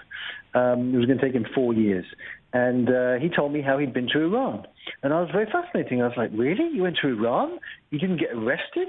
uh, what were the people like? And he's like, Leon, the people were just extraordinary, and and they and they, you know, all they had to say were good things about America, and it was it was a bit of a shock. And even though I'd travelled the world, to hear that it was an example of my um, preconceived ideas being shattered in a positive way. So Leon, I'm I'm curious, you know, as you said you were a broker, you you left that life behind so that you could embark on this wonderful adventure. Do you do you feel like there are more adventures out there like this for you, or do you see yourself going back to either that broker world or another uh, vocation like that, or are you are you converted to this new life basically? I am converted 100%. Wow. I will not be returning to my desk. My goodness. I have just have so much respect for you. Uh, wow. On a much smaller scale, that's actually how we ended up here in, in Utah. We were at a point in our lives where we decided, am I going to sell organic chickens the rest of my life, which is really what I was doing, or am I going to follow my dreams and follow my passions? And yeah, so you are an inspiration to us all. I am having such a wonderful time speaking with you. Let's do this. Let's take a break. When we come back, I want to talk to you a little bit more about your book, The Way of the Travel, or I'm sorry, the, your book, Live, Love, Explore. So let's take a quick break. We're speaking with with uh, Leon Logothetis, uh, Logothetis who is the star and creator of the new show on Netflix, The Kindness Diaries. And when we come back, we'll continue the discussion and talk a little bit more about his book. Fascinating subject. We'll be right back.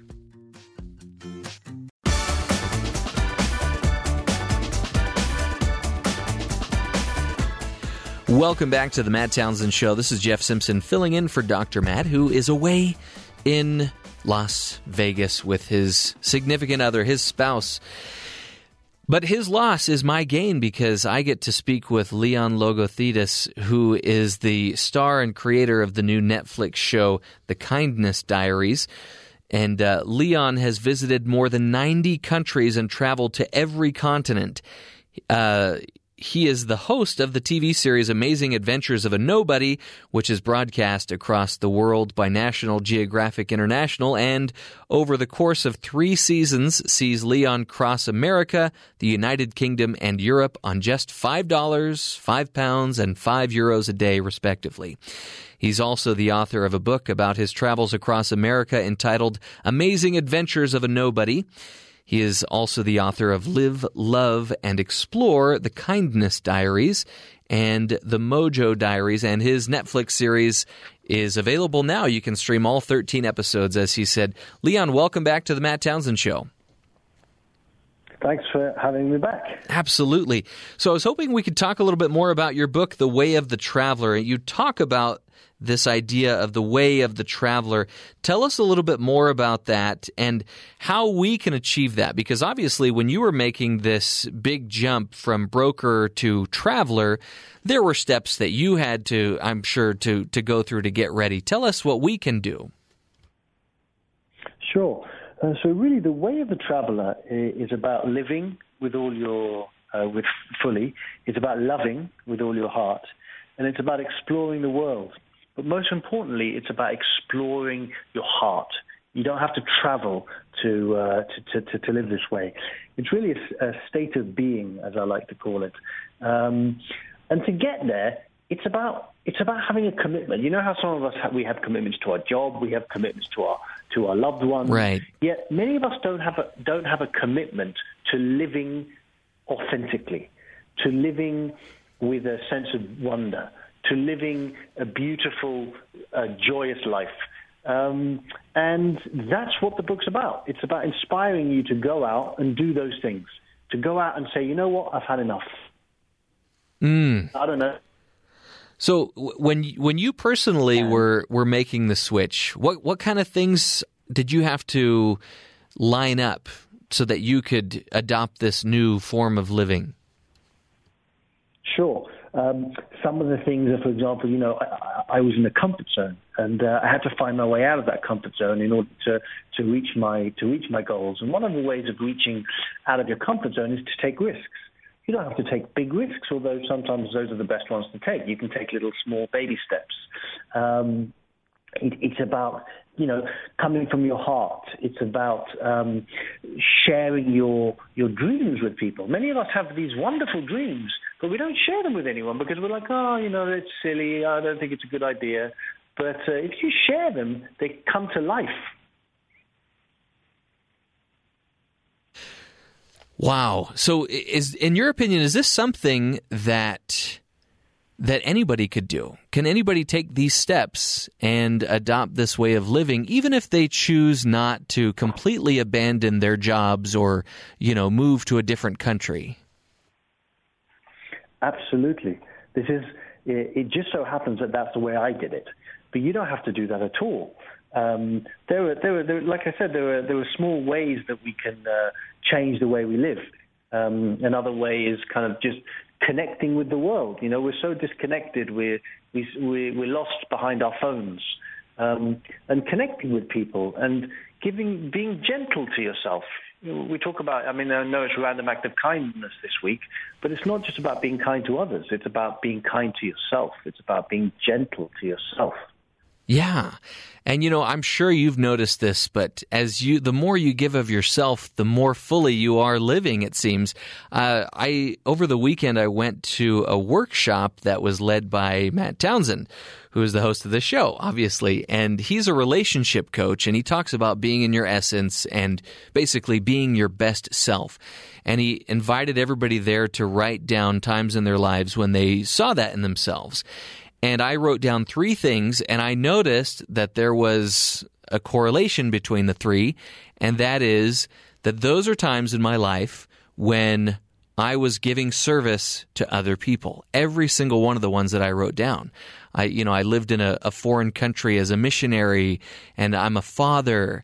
And I just think that's so interesting that when we're honest with ourselves, it seems that the times that we can be happiest and live life to the fullest is when we are providing service for other people. And it seems like you've experienced that as well.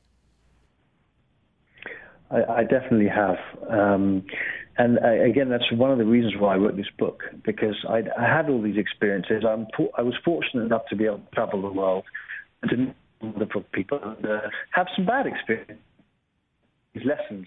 And I felt like it was wrong of me to have all this wisdom that had been given to me and not to share it. So that's really what the book's about. It's uh, another way to kind of inspire people to live an empowered life. Mm. Wow.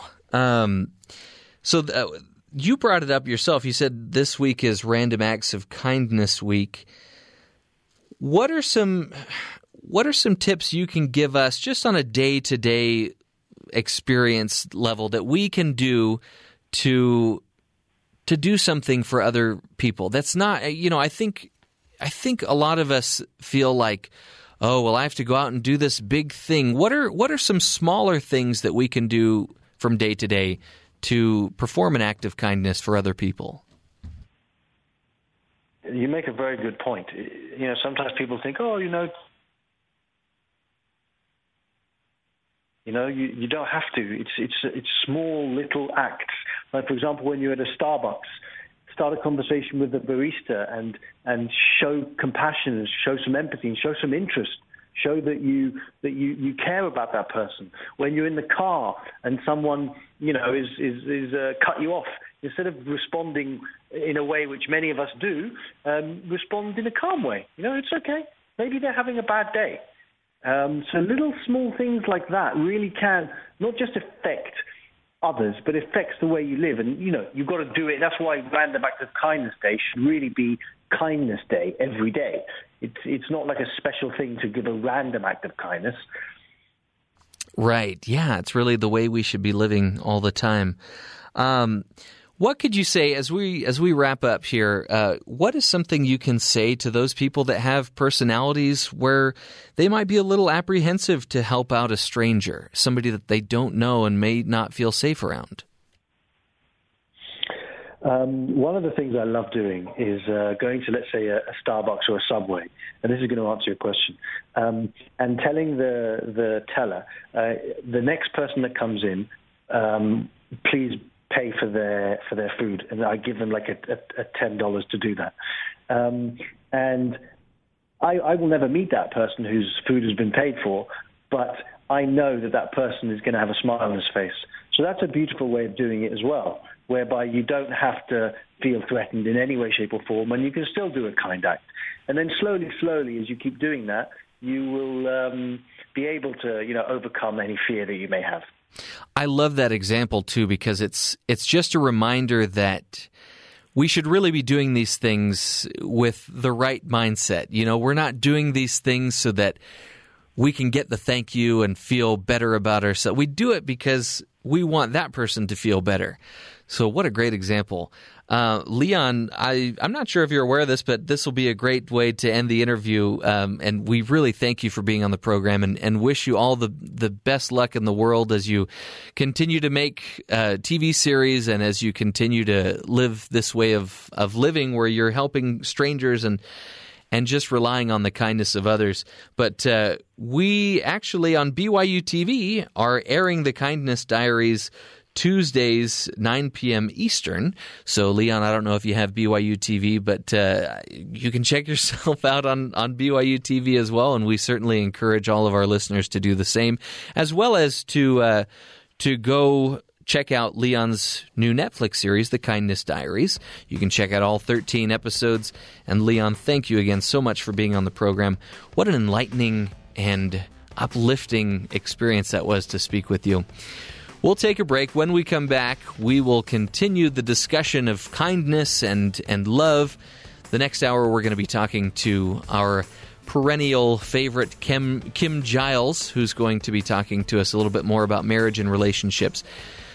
So let's do let's do that first. Let's take a break. When we come back, we'll continue that discussion. This is the Matt Townsend Show.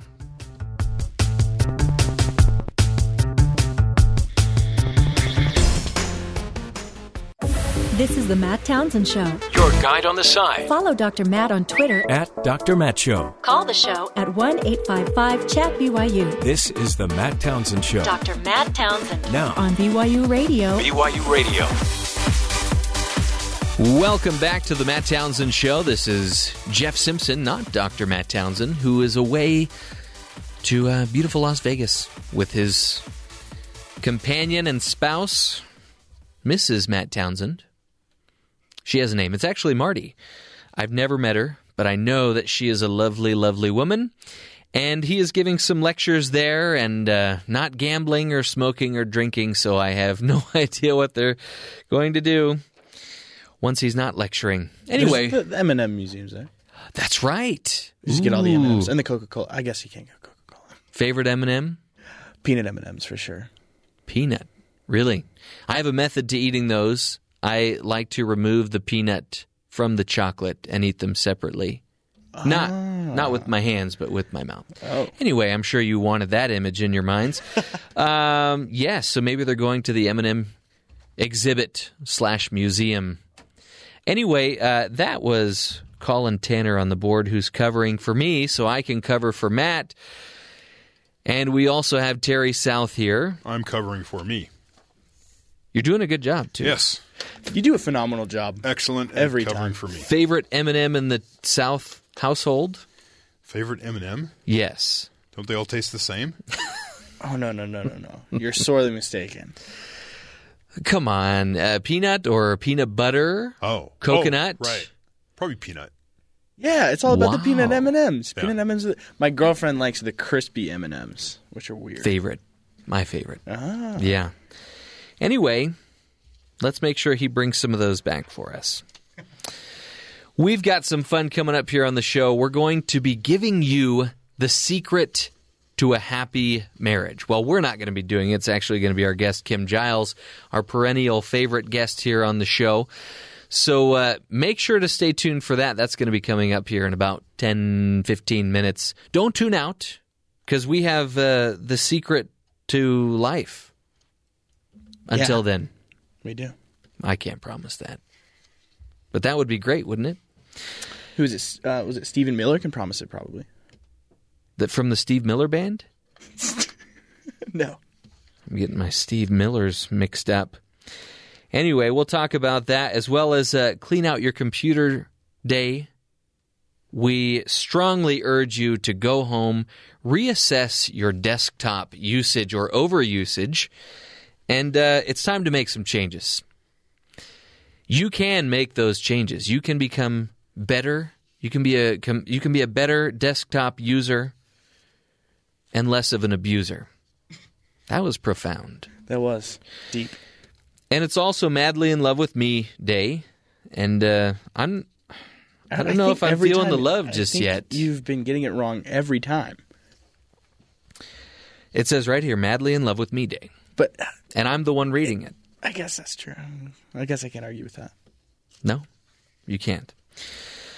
Anyway, we'll uh, we'll talk more about that fun stuff here on the show. But first, let's talk to Terry South and see what else is going on around the rest of the country. Terry. Canadian Prime Minister Justin Trudeau has vowed to talk about Canadian values and jobs when he meets with President Donald Trump at the White House later today. The Liberal leader will try to fo- foster economic links and avoid tensions over issues such as immigration. U.S. officials tell ABC News that women in the workforce will also be discussed in the presence of Mr. Trump's daughter, Ivanka. Apparently, she'll be involved in this. Mr. Trudeau said uh, he expects they would find a lot of common ground. His first responsibility was to highlight Canadian values and principles and the things that keep our country strong, he said. Very politician of him. They going to talk about the wall? Uh, I don't know if they're going to talk about a wall. Maple wall? You've talked about a maple wall. I don't think that's a thing, but Oh. uh, we'll see. White House senior policy advisor Stephen Miller said Sunday that the administration is considering a range of actions to push through the Donald Trump's 90-day ban on nationals from seven majority Muslim countries. We are considering and pursuing all options. These options include seeking an emergency stay at the Supreme Court, continuing the appeal with the panel. They could keep it at the same level of justices in the Right. Ninth Circuit, having an emergency hearing or going to trial court as at the district level. Also being considered is the possibility of a new executive action designed to prevent terrorist infiltration of our country. Uh, they leave out the part where it would have to also appear legal, since that appears to be the issue with the judges, is that it's possibly not legal. So they need to find a way to achieve legality here. Wonder what that would look like, or if it if it's still just as vague as extreme vetting. Could be. Hmm. I do like the word though. Yeah, It's extreme. and he takes credit for, it, by the way, Trump. President Trump's job, appro- job approval rating has hit a new low Saturday, according to a new Gallup poll. Only 40% of Americans approve of the job that the president is doing, while 55% disapprove of what he's doing. Hmm. And that has uh, continued to drop. He was at 45%, so he's at 40% now. Wow. Not sure what that means, but there's his approval ratings. Well, he's still in the he's still in the honeymoon phase, though. But I wonder if this is a good honeymoon. Who knows? I have a brother who went on a cruise with his wife, and his wife was miserable the whole time because she got sick. They're saying there, there was no honeymoon for Trump. He came right in, and people just jumped all over him. Usually it's like, okay, let him see what he's going to do, cabinet Not fair. appointments and stuff, and you know it was hit, hit the ground running. Uh, New England is getting pummeled for yet another blizzard. Yet the they're getting ready for another blizzard. The latest salvo, what has already been an unrelenting weather in the w- winter in the Northeast. National Weather Service issued a winter storm warning Sunday for a large swath of the region, including portions of New York, Connecticut, Vermont, New Hampshire, Massachusetts, Maine, uh, an area that's home to more than 15 million people. The Wow. agency warned that Portland, Maine could see as much as 26 inches of snow. Ooh, and I think snow there. We've got some in our forecast too. Eh, not not not much. Not 26 inches. Not enough even to mention. We have snow plows. We're fine. Mm. And finally, the Grammys were last night. If you missed it, uh, so did Yes. apparently a lot of other people. uh, they they give out swag bags when you go in. So if you're a guest at the Grammys, there's a swag bag, it's just full of gifts and all sorts of things. They're incredibly expensive, and um, this year it was last year it was twenty two thousand dollars Mhm. for the swag bag. This year it's thirty thousand dollars for the swag bag. Now that's the value of the bag. This isn't something they just hand out to everyone. You have to actually purchase the bag. So the bag itself, or w- you get what's in it too? Well, I mean, obviously you get the whole gift. um, there's a 10 year supply of Oxygenetix breathable foundation and oxygenated moisturizer. So this is moisturizer that will help you breathe. Uh, worth up to thirteen thousand dollars. A week long trip to the Golden Door Spa, so a spa trip for eight thousand dollars. A one year supply of Healing Saint Luminosity Skin Serum and hair follicle stimulant. Rolls off the tongue. Yeah, it's worth two thousand dollars. Um, some hair volumizer, volumizing hair extensions, right? So those Okay. are worth eight hundred and fifty. And there's a a smart home kit, so you could like switch your home to a, A smart home. Internet based. Uh, probably security risk for you. Wow. Uh, five hundred ninety nine dollars, so six hundred bucks. The cheapest thing in there was a thing of chapstick for five bucks. See, I Wait. can't think Yeah, of know. anything. Chapstick for five Yeah, it's like a dollars. dollar, but yeah, they're five bucks. Valentine's Day is coming up. I can't think of anything I'd rather spend twenty two thousand dollars on. So there's a bunch of ridiculous things. There's more things in there apparently that are just whatever crazy things. But the, the the for me, it always comes down to you're in California. Mm-hmm. Taxes are high. Mm-hmm. Thirty thousand dollars. Mm-hmm. You walk in there. I want all this stuff. Thirty grand for that. You get to pay the price of it. On top of that, between federal and California tax, it's another fourteen thousand dollars. Oh, wow. Yeah. I need to start selling gift bags. I'll pay off my college tuition. There like- you go. Like that. yes. We'll just go get some chapstick and then mark it up to ten bucks. Yeah, I think what what would, the, what would be the the common man's equivalent? Uh, a ba- like a grocery bag with uh, a tub of Vaseline. There you go. Yeah, there's your yeah. oxygenated moisturizer. Mhm. Then you got a, a like a tub of, of like a tube of chapstick. That's what 50, I would 50 I would need to see some muddy buddies in that swag bag for me to Yeah, are there any show snacks interest. for thirty thousand dollars? There got to be some snacks. Yeah, yeah. They have exotic, you know, combination of snack products. I just want the some crispy people M&Ms. some people eat their chapstick. So For anyway, five dollars, I'd eat chapstick. so it's a good idea. If you went to the Grammys, that was a good gift idea for Valentine's Day. And speaking of Valentine's Day, we mentioned that there was that zoo that you could uh, go in and and uh, name a cockroach. Yes. Was that right? So romantic. Here's a here's a story about a woman who probably wants to Hmm. have nothing to do with a cockroach after this happened. Last week, a 42 year old Indian woman went to the hospital complaining of an extremely painful tingling crawling sensation. After being transferred three times, doctors determined that there was a foreign body that seemed to be mobile in her head. It was a full grown cockroach. Oh, said Dr. M.N. Shankar. The bug was located near the woman's skull base, between the two eyes, close to the brain. Whenever it moved, it gave me a burning sensation in my eyes, according to the woman. It took 45 minutes and a combination of suction and forceps to finally remove the cockroach from her skull. So, the same type of equipment that's used to deliver babies had to be used to get this cockroach out of her head. How, how does one even? I, I don't even know how it got in there. How does? Up her nose. You, oh, really? Crawled- There's a video.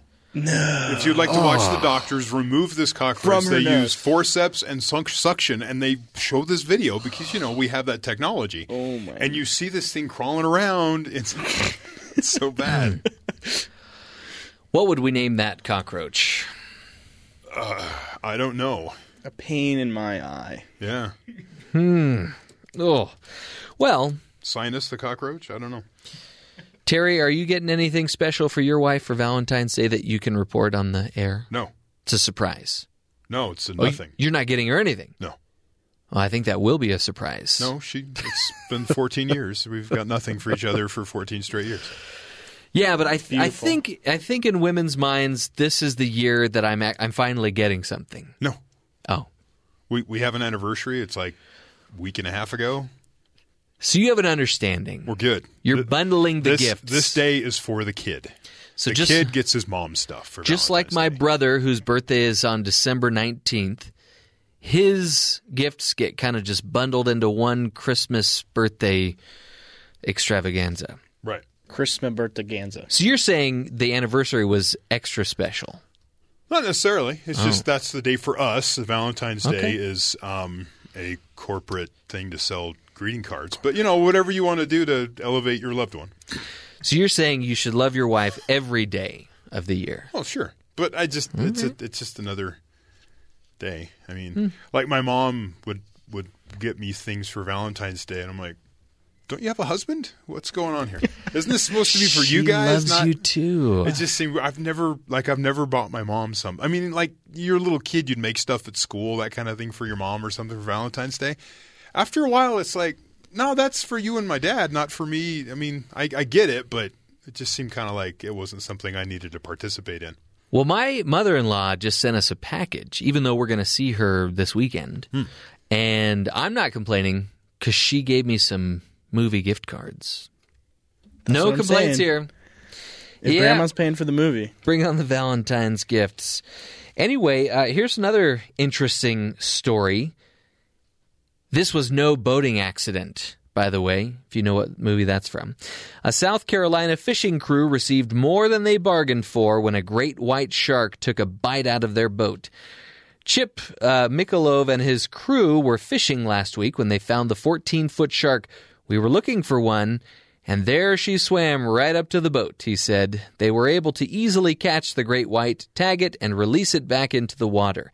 It was the fifth great white shark tagged and released by the crew this winter.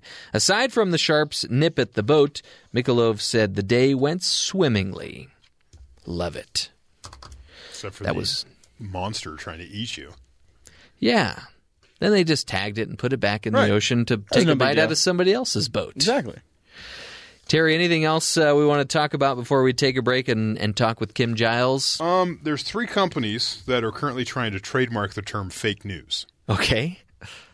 One is uh, a, a company called Film Roman. They're a team of animators that sketched The Simpsons for over 20 Right, years. yes. Through early 2016. Apparently, they they don't do that anymore. Mhm. But his team is working on an adult cartoon comedy, probably for like Comedy Network or, or Yeah. Cartoon Network, called uh, Fake News. Fake news. Right. So you kind of need that trademark if you're going to launch a show based on that term. Yes. So they're trying to trademark it. No word on their progress. There's a game called Cards Against Humanity. they're trying. They want to put together a game called Fake News. Fake news. I guess Cards Against Humanity are kind of like fill in the blanks. You know, It's basically apples to apples for adults. Okay. Really? Okay. You're doing like fill in the blank kind of funny type Mad things. lib kinda. Mad lib sort of concept, and they're trying to do a fake news version of that. Interesting. And the other company, it says CNN Money was unable to reach the company, which is registered out of an apartment building in Astoria, New York. Hmm. So there's three companies. I'm surprised Donald Trump's not trying to put his hand in that. I don't know. It might be his apartment complex. You never know. Ah. Wrong, wrong. You're wrong. Yeah. Ooh. well, okay. Hmm. But uh, all of them are in reaction to a way, as they're saying, to try to cope with the current political situation of our country. We all have different ways of coping. Some people go out and get a trademark. Hmm. I think Trump's going to get it. He could, if that's him. We don't know. It's just an apartment complex in Astoria, New York. I mean, if anyone was going to have a, an apartment in Astoria that, you know, needs a trademark. It's him. Stay at the beautiful fake news hotel.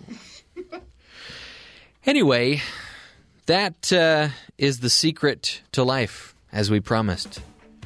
Just find a trademark. And uh, coming up here in a little bit, we'll be talking about the secret of a happy marriage with one of our perennial favorites, Kim Giles. So let's take a break first. When we come back, we will give you that secret. Hopefully, it will help your marriage. This is the Matt Townsend Show. We'll be right back.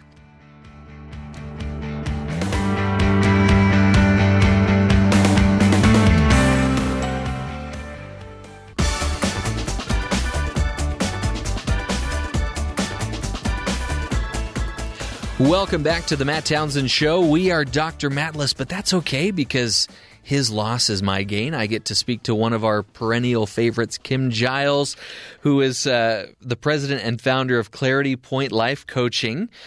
And uh, she was named one of the top 20 advice gurus in the country by Good Morning America in 2010. She's appeared on Good Morning Utah, the KSL 5 Morning News, ABC 4 News, and many other local TV and radio programs. And we have her here on the Matt Townsend program today. Thank you for being here, Kim. Thanks, Jeff. So I just I just mentioned to you over the weekend, and this is another shameless plug that, that Matt did not uh, prompt me to give on his show. I went to his date night over the weekend, and uh, it was it was enlightening. I thought, although I felt good about myself afterwards because on the car ride home, my wife kept saying things like, "I don't want to seem too full of myself, but I guess I we don't really have a lot of those problems that he was talking about." So maybe Good we for you yeah i guess maybe somehow we know the secret to a happy marriage but i probably not maybe we're just lucky but you're here today to talk to us more about the secret to a happy marriage Yeah, I wanted to talk about that this morning because Valentine's Day tomorrow. And um, I don't know if you know a lot about my story, but I went through a divorce and then Mm. am now remarried. And so I am keenly aware at what a painful holiday this can be when that relationship that's supposed to be the most rich, Right. wonderful part of your life is not right. It's painful. Mm. I mean, we're t- I I can't think of a time in life I've been in more pain than seeing that relationship not work. Yeah. So I know there's people out there that are struggling. Marriage is tough. It can be it can be a lot of work. And especially if things haven't gone well for a long time period and you start to feel like it's hopeless and and guys, it's never hopeless. Relationships can be repaired. And and Matt and I talk often about how many couples we both work with who wait until it's so bad, Yeah. you know, to get some help and start doing some work to repair things. And I think my number one thing I'd like to get out on the air today is just, you know, if it's not if if it's struggling at all, if you're not just wildly happy and safe with each other and get get some outside help because relationships can be repaired and it's not as hard as you think. And it's probably it's not you don't need need to be ashamed to get that help if you need it, right? Yeah, I think a lot of people think it's kind of a sign of weakness if Mhm. you have to go say we need some help. I think it's actually a sign of strength. I think you've got to be really good about yourself and your value to be able to go and admit that hey, we could learn some some new things, gain some skills and and stay open and teachable like that. Because the reality is none of us know everything. We all need to keep learning and Right. growing. Yeah, and what a such a bonding experience too. Something an activity that's essentially kind of like a date night that you're you're doing together to strengthen your relationship. And how many times are we doing activities that probably don't do that? You know, just let's just go watch a movie and sit in a room, dark room together and not talk to each other. Yeah. Yeah. I actually think a lot of couples are distracting themselves from the problems because they don't know how to fix them. And so they stay busy with hobbies, they watch TV, you know, they're in separate rooms, they they're becoming roommates, and really they want to fix it, they just don't know how. Yeah. So I thought we could discuss today some things, practical things you can start to do to repair that relationship. You open to that? Yeah. Let's hear them. Okay. So, one of the biggest factors in having a really good, healthy relationship is that you begin to feel safe with each other. You, you know this person is your safest place. And I think the the thing that kills that for a lot of couples is disappointment. Hmm. If if your spouse feels like you're disappointed at this point that you married them and you're not getting, you know, what you want or need from the relationship, that disappointment starts to build all kinds of resentment and and we Mhm. literally start to feel like our spouse is the enemy because they can hurt me. And and so one of the things I really want my couples to become really aware of is making sure every day your spouse gets some validation about all the good about them and and even to say I am so lucky to be married to you. Yeah. Um, I asked a client recently, when was the last time you told your spouse, I am so lucky to be married to you? And he said, oh, I don't think I've ever said that. And they've been Mm. married 20 years. Wow. And, you know, having your spouse feel you're not only not disappointed, but that you actually feel really lucky to be with them, the more positive validation that they get about their worth, the better. Yeah. Because I think the poison in most relationships at its core is that we're all scared to death we're not good enough. Mm. Right? And that fear is already so big in us all day, every day that we're afraid we're not enough. And and the the real question is, does your spouse make you feel worse about that or better about that? Hmm. Because I think we need to be making our spouses feel appreciated, admired, respected, and wanted. Those four things every single day. And if Yeah. we did that, that person would be so crazy about you because of how you make them feel. Yeah.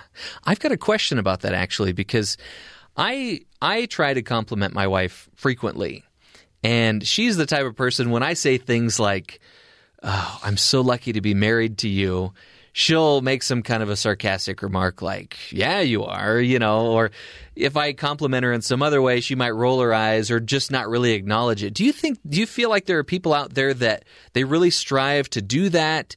but then they don't feel like they're getting a response from that and so they stop doing that or they don't do it as much Yeah.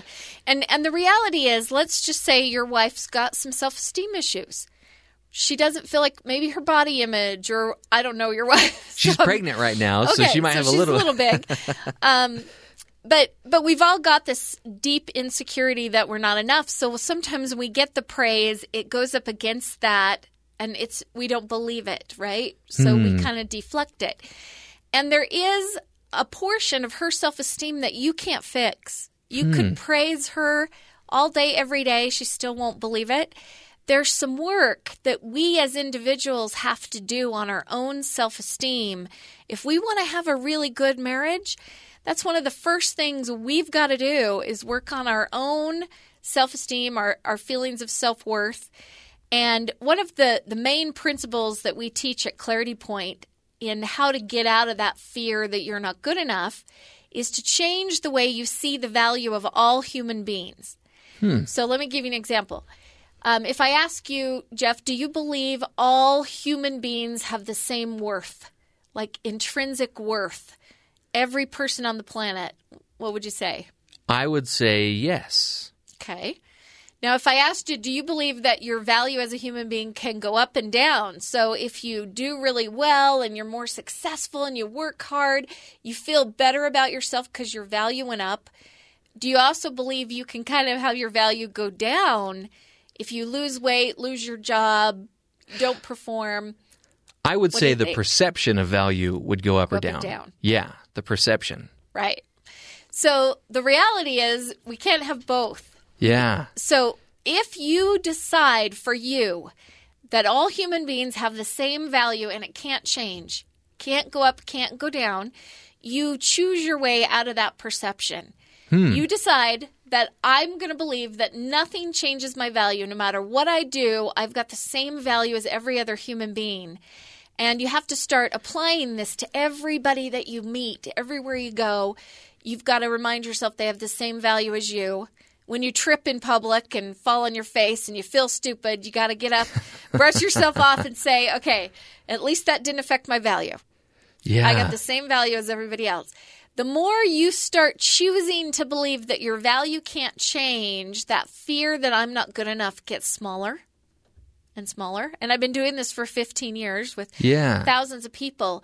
But the more that you change your belief about human value, that you can't be not as good as anybody else, you literally can't because we all have the same worth, that fear will get smaller. Yeah. And automatically, you now are less needy in your relationship. You don't need your spouse to be constantly trying to fill that bucket because you know it's already full. Yeah. right? And it changes what you what you need from your spouse and it actually makes you more capable of giving more to your spouse because you're not hmm. as needy. Because really you can't do both. You're either needy and scared or you're strong and loving Yeah. so I, I think one of the most powerful things we each have to do if we want to have a healthy relationship is work on our own self-worth You know, uh, let's let's take a break here. We'll come back and continue the discussion with Kim Giles. It's uh, just before we go to break, though. I'll mention that one thing that I did to improve my self esteem in my marriage is I went to go see that movie Fences. I don't know if you've seen it I with Denzel yet. Washington and Viola Davis, and uh, he's let's just say he's not a very good man in this film, in, in my eyes, anyway. And uh, I was sitting in front of this father father and mother and son and daughter and uh, the dad leans over to the son and says see you're not doing that bad. So i've never seen a movie that was such a downer while at the same time being so uplifting because it made me realize you're not doing so bad. Oh i want to see so it now. go see it. You'll feel better about how you're doing in your marriage. But uh, let's take a break. We'll come back and continue talking with kim giles from clarity point teaching. This is the matt townsend show. We'll be right back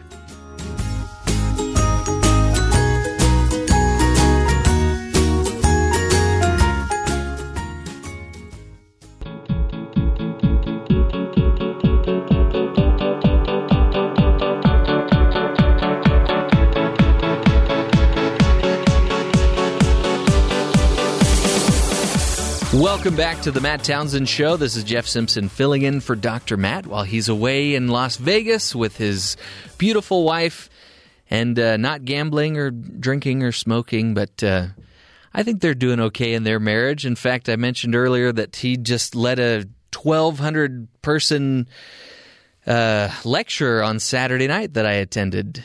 And Yeah, uh, date night with Matt Townsend. Yes, So yeah, fun. it was fun. I thought I thought the first hour that he was up there, man, he if this whole relationship coaching thing doesn't work out, I think he's got a a career in stand up comedy. He was just Oh, so funny. So funny. Once again, this is not a shameless promotion for Dr. Matt. He did not pay me anything to say these words that are coming out of my mouth right now. We're speaking with Kim Giles, who is one of our favorite guests here on the show uh, from Clarity Point Life Coaching. And uh, she's talking a little bit about the secret to a happy marriage. And before the break, you talked about uh, value and the value that we see in ourselves and the value that we see in others that we come in contact with.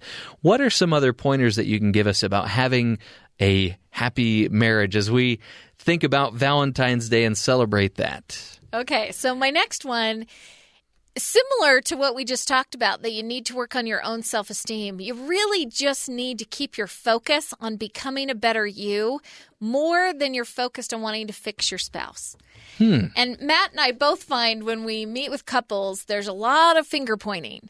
We're all pretty sure that the problem is them. And if someone would just fix them, this marriage would be fine.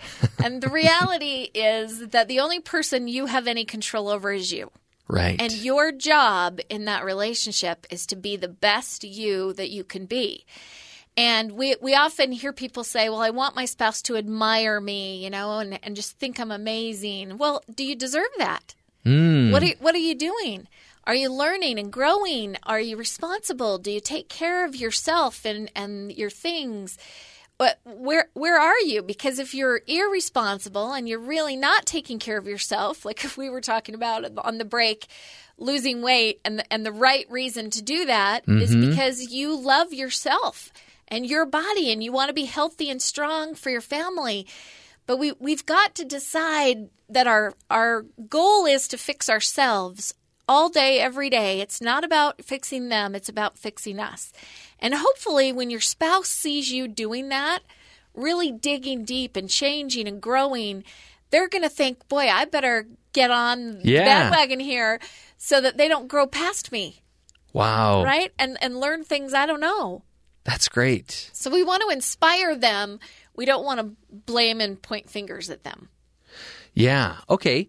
So, uh, seeing the value in ourselves and changing ourselves and not trying to change the other person. What else? Okay, so we've got to be more focused on giving than what we're getting. Because I hear from all the couples we work with, well, she's not giving me this. Well, she's not, you know, showing up for me intimately enough. She's, I, I need more than I'm getting in the relationship. Well, we've we've got to stop worrying about what we're getting and focus on what we're giving and being a giver. And I would I would say to everybody out there, your spouse wants more than anything to feel wanted. And so, are you giving that? Are you making sure that at the end of every week, your spouse knows they were wanted by you? That you want to be with them, that you, you know, you think about them, you're, you're wanting to spend time with them, and you're initiating that yourself. Yeah. What happens is your spouse absolutely adores you because we love people that love us. Mm-hmm. Right? Absolutely. I mean, that's what makes you really, really attracted to somebody is that they're crazy about you. Mm-hmm. So we've got to make sure that we're constantly giving that. And we also want to make sure in, in the giving that we're we're showing up and making it all about our spouse. And what I mean is staying away from pornography, Mm-hmm. even romance novels and that kind of stuff, ladies. Because I have to tell you, all of that leads us towards being attracted to things and people that aren't our significant other. Don't go see that don't. movie that came out this last weekend that shall remain unnamed. Right. we, we won't even go there. and then I think one of the biggest tips I have is we need to work on forgiveness. Hmm. Because the reality is that we're all going to make mistakes. And if you're somebody that holds on to all those past mistakes from your spouse, you're going to carry those around. You're never going to have a happy marriage. You've got to get to a point that you're ready to put them down. And for years, I've recommended to my couples if there's a lot of past hurt that you're both bringing up over and over about each other, I want you to get a box. I want you to write down on paper all of those past things you're you're still mad about. I want you to put them all in the box, and you or your spouse go out in the backyard and bury it a good three feet under the ground. Yeah. Bury that stuff. Come back in the house and make the agreement with each other that that stuff cannot be ever brought up again unless you're first willing to go and dig up the box. Ah. That's good. So if you want to bring it up that bad, you got to go out in the backyard and dig the box up. Wow. Nobody will do it. Nobody will do it. Yeah. So let the past go. And the other thing about forgiveness I want you to just get today is that you can't stay in judgment and criticism of your spouse yet feel like your value is the same and you're good enough all the time. Right. You're you're giving power to a perspective. So you either have to decide that we all have the same value and that no mistake changes that value or affects us. And and if you give that to your spouse every day that hey, you know, I, I didn't like how you treated me yesterday, but this is all a lesson. We we're both growing from this, but it doesn't change your value. The more you give that, the more you will get that that's the truth for you too, and your own self esteem will be even better. Yeah. But forgiveness has got to be a two way street. So one of the big tricks then is to make sure that we really do buy into that mindset of we have the same value, everybody's got the same value, and my treating my behavior towards you needs to reflect that. Absolutely. Wow. Because that's that's what we want. And Mhm. and I ha- actually had a client recently who said to me, "But shouldn't my spouse have to be accountable for those mistakes that he made?" And I said, "Well, do you want to go back and be held accountable day after day for every mistake you've made?" Oh. Yeah. Yeah. No, I just wanted to have that on him, right? Mhm. Folks, it doesn't work. If you stay in judgment, you will also always feel like you're not enough. So let's just let everybody be a struggling student in the classroom of life with the same value as us, and let every mistake be a lesson, a chance for each of us to grow and learn, but mistakes don't change your value. And I, I know it sounds really simple, but it will change your marriage in a really profound way when we get out of that scorekeeping judgment Right. space. Yeah. Well, he did this, and so now I'm allowed to do this, and wow. Yeah. Kim, thank you so much. We always enjoy having you on the program, and uh, very timely topic. Is there one thing, one other Yeah, thing you wanted to mention thing, before we go to um, break?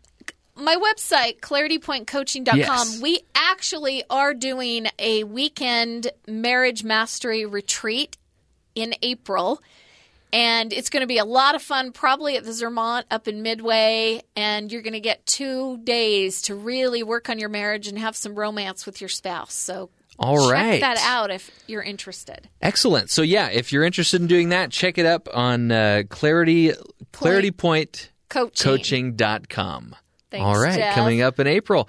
And yeah, like I said, such a timely topic too with Valentine's Day tomorrow. But we don't have to relegate our love for our significant other to just one day. We should do it every day.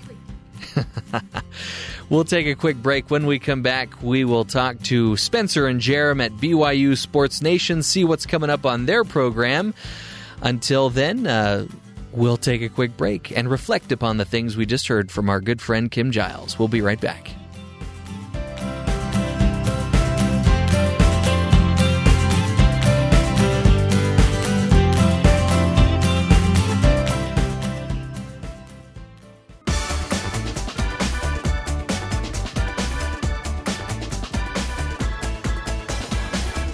Welcome back to the Matt Townsend Show. This is Jeff Simpson filling in for Dr. Matt while he's away in Vegas. And uh, right now, well, we, we've talked about over the course of the program, we've been celebrating Clean Out Your Computer Day. And we're now going to speak with two gentlemen who I'm sure whose uh, their, their desktops are squeaky clean. They don't have any clutter on there. Spencer and Spencer and Jarom of BYU Sports Nation. Hello, fellas. How you doing? Fantastic. Mine's pretty clean, but Jarom has uh, infiltrated all desktops with the pizza song by one Brak from Space Ghost Coast to Coast. Oh no. I don't know. I heard him doing a squeaky clean sound effect in the background. So I'm gonna tweet at uh, Matt Townsend show. Is that the handle? Yes, Doctor Dr. Matt, Show. Yeah, yeah. Uh, Tell Terry thanks. Uh, Doctor Matt show. I'm gonna tweet you the link to this. Okay. Okay. Tweeted. This is the pizza song from. so, Cartoon Network. oh Uh, boy. Brak is the name of the character. Yeah, th- it's th- this is along the same lines as like Homestar Runner type of humor here. See, now- Nonsense. Okay. So See, you're, you're it's going to enjoy it. it's This is how we stay reasons- for the show. Yeah, it's reasons like this why I have a dirty desktop because I'll save something to my desktop Sure. thinking, oh, I'll just delete it later. I'll move it into a different folder, and then that never happens. Now, Jarom has this saved to his desk. I uh, actually, so I played it for my daughter over the weekend. She loves it, and my wife hates it. So I just texted it to my wife because I like making my wife mad. Uh, so, so I just texted it to her. So I already had it copied. It was it was pasted in my clipboard. We've already got it. Showed up. Yep. Thank you very much. Yeah, you can retweet that if you want. We'll be watching it, and uh, then we'll delete it. Um, That's good. You need to keep it clean, man. did either of you go see the Lego Batman movie over the weekend? I'm going no, tomorrow. Nope, but I will see it this week. Really? Our producer Ben Bagley went. So, um, I told Terry earlier on the show. I my parents were in town this weekend. I gave my father one instruction, which was don't go see the Lego Batman movie without us. Oh, And he did. Yeah, He did. Yeah. It was too difficult for him to follow that one works, instruction. He's- You can't stop your dad. You can only hope to contain him. That's true. We just had a guest that talked about you can only change you. You can't change other people. That's great advice. Yeah. Anyway, uh, today is also Madly in Love with Me Day. And I don't Like think you specifically, Well, Simpson? that would be fantastic. Could Okay, you just could you just love me? We do. Oh, As fellow BYU radio cohorts. I see. Yeah. Hmm. Well, Can thank you feel the love? I can feel the love tonight. Um, yes, but no, I think it's more of a general sense. I, Oh. I the day before Valentine's day Day, before. love love yourself because you're you're giving love to other people on Valentine's Day. But take a day for yourself and just love yourself. And Sounds a uh, little weird, yeah, okay. yeah. Anyway, I'm not allowed to. I can't do anything just for myself. So. Yeah. Anyway, You're a man of service. what's coming up on your show here in uh, eight minutes and three seconds? well, other than the pizza song, which Oh. I'm sure will make its way onto the show somehow. It will somehow get into the show. Jarom will find a way. Yeah. Probably not, but we're going to talk about uh, BYU hoops. Yoeli Childs is a freshman uh, who had a 23.17 rebound performance in a 16 point win for BYU at San Francisco. Wow. The best road performance for the Cougars all year. We're going to talk about what you want to see from Yoeli Childs the rest of the season. Mm. Holy Yoeli! Yeah. Yeah. More Yoeli Childs, please. I'll I'll take a double order of that. where, where is he coming from? I'm sorry. Where is he coming Bingham from? Bingham High School, Yeah. South Jordan, Utah. Yes. Ah. Top 100 high school prospect nationally. Um, he was yeah, he was on that yellow bus last. He went to prom like 10 months ago. Oh, and my now goodness. he's getting 23 and 17 for Local boy. local kid to my arch rival. But that's all right. And then Spencer, I cut you off. What would oh, you, what all you gonna say? good, all good. I get cut off a lot. He's used to it. Uh, what do New York City BYU basketball Anyway, going and, for two picks. and bracketology have to do with each other? Ah, yes. Ah. Something that BYU fans might not want to discuss, but we've got to go there. we have there. to discuss it. Got to go there. Donald Trump? No. Oh, Good guess though. nobody Not wants to discuss that, and he's New York. and- True. Yeah. Hey, that's that's a fantastic point. And there was a uh, record-breaking performance from a BYU athlete over the weekend. Hmm. Fantastic Who- stuff. Yeah, who who uh, did something that hardly anyone in NCAA history has done? We'll tell you that coming up. And are going for two picks. So every game we we have two picks in the game. Things we think are going to happen. We have this running contest going. Uh, Spencer crushed it, and I almost crushed it. So that's that's called an out in baseball. Yes. A loud out. Hey, by the way, you guys gave me a hard time the other day for being a Dodger fan. Are you not uh, baseball fans very much? Oh, I Oh no, we're baseball fans. was it Jarom that gave you a hard time You time just- for being a Dodger fan? Because I I, don't remember giving you a hard time. You just don't I like I- you just said where classic. you're from, you so just don't like classic baseball organizations. Oh, I'm more of a Brooklyn Dodgers guy than I'm LA. But yeah, Oh, so you're you're old school. Jarom was a Mariners fan. I'm a Mariners Jeff. fan. Hey, I have no hope. I lived in Seattle. I root for the Mariners. An amazing. And I am an Orioles fan and will be forever and ever. I can't tell you how frustrated I was to move from Seattle and to see the sports teams there finally start having winning records. Like they won the Super Bowl after I moved out. The Mariners started getting they you know playing plus 500 ball after we left. Yeah. So I'm sorry, but I am glad that you moved though, for the sake of my Mariners and my Seattle. Wait, for the sake of your marriage or your Mariners? My Marriagers. Oh, okay. the Marriagers. Marriagers. They're a bunch All of people that right, are married. Spencer and Jeremy, we got to cut you loose so that you can get ready for your show. That's in four minutes and 58 seconds. If we're not ready now, it ain't happening. Oh. We ready. We ready. We ready. All right. They ready. Well, go and knock them dead, as Matt likes to say, and we'll talk to you again tomorrow. All right. Thanks. Thanks, guys. Go Doyas. wow. What guys over there at Sports Nation? hmm Well, we've got one or two other fun stories to share with you before we head on over to Sports Nation and get to our hero story, as we always like to do at the end of the show. Thousands of blue blubber, what a fun word to say, by the way. Thousands of blue blubber jellyfish have washed up at an Australian beach, surprising locals and marine experts. Charlotte Lawson, 24, took photos of the jellyfish at Queensland Deception Bay after noticing an unusual color in the water. When we got closer, we realized it was jellyfish, she told the BBC. It was like bubble wrap across the beach.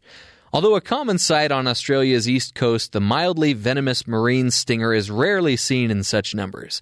According to local reports, more than 22,800 swimmers were treated for stings by another jellyfish species, the blue bottle, another fun word to say, blue bottle, on the Sunshine Coast from 1st of December to the 31st of January. So watch out for those jellyfish. You ever been stung by a jellyfish? No, but I mean, I Hmm. think we all know how you're supposed to treat it, right? Put some jelly over it? Well, you're you're supposed to put something on it, but I thought it was jelly. no, I don't think That's why it's called jellyfish, right? Because they don't have any actual jelly Well, this isn't SpongeBob. on their bodies. Is that how, what how it goes in I SpongeBob? They think put so. jelly on it. No, I think the jellyfish produce jellies. Oh, yeah, interesting. All right. Well, one other fun story here. Big game hunters in Montana may be able to start wearing pink next season under a bill being considered by state lawmakers. Finally. Senate Fish and Game Committee voted 9 to 2 Thursday to introduce the bill that gives hunters the option to wear fluorescent pink instead of the orange they are required to wear now for safety reasons. Republican Senator Jennifer, Fielder says legislators want to add a color option that's more attractive to the female hunters or guys who like pink. The bill faced opposition from Senator Chas Vincent, another Republican who says hunters shouldn't be required to wear safety colors. Uh, okay. Wisconsin passed a bill allowing hunters to wear pink last year. So finally, I can go hunting now. I, those pink loving I can't wear the orange. Orange just clashes with my eyes. I have to wear pink. Pink really brings them out. So uh, hunters are now equal opportunity color lovers. I don't know if that made any sense, but you get the gist of what I was trying to say. It all makes sense. Yeah.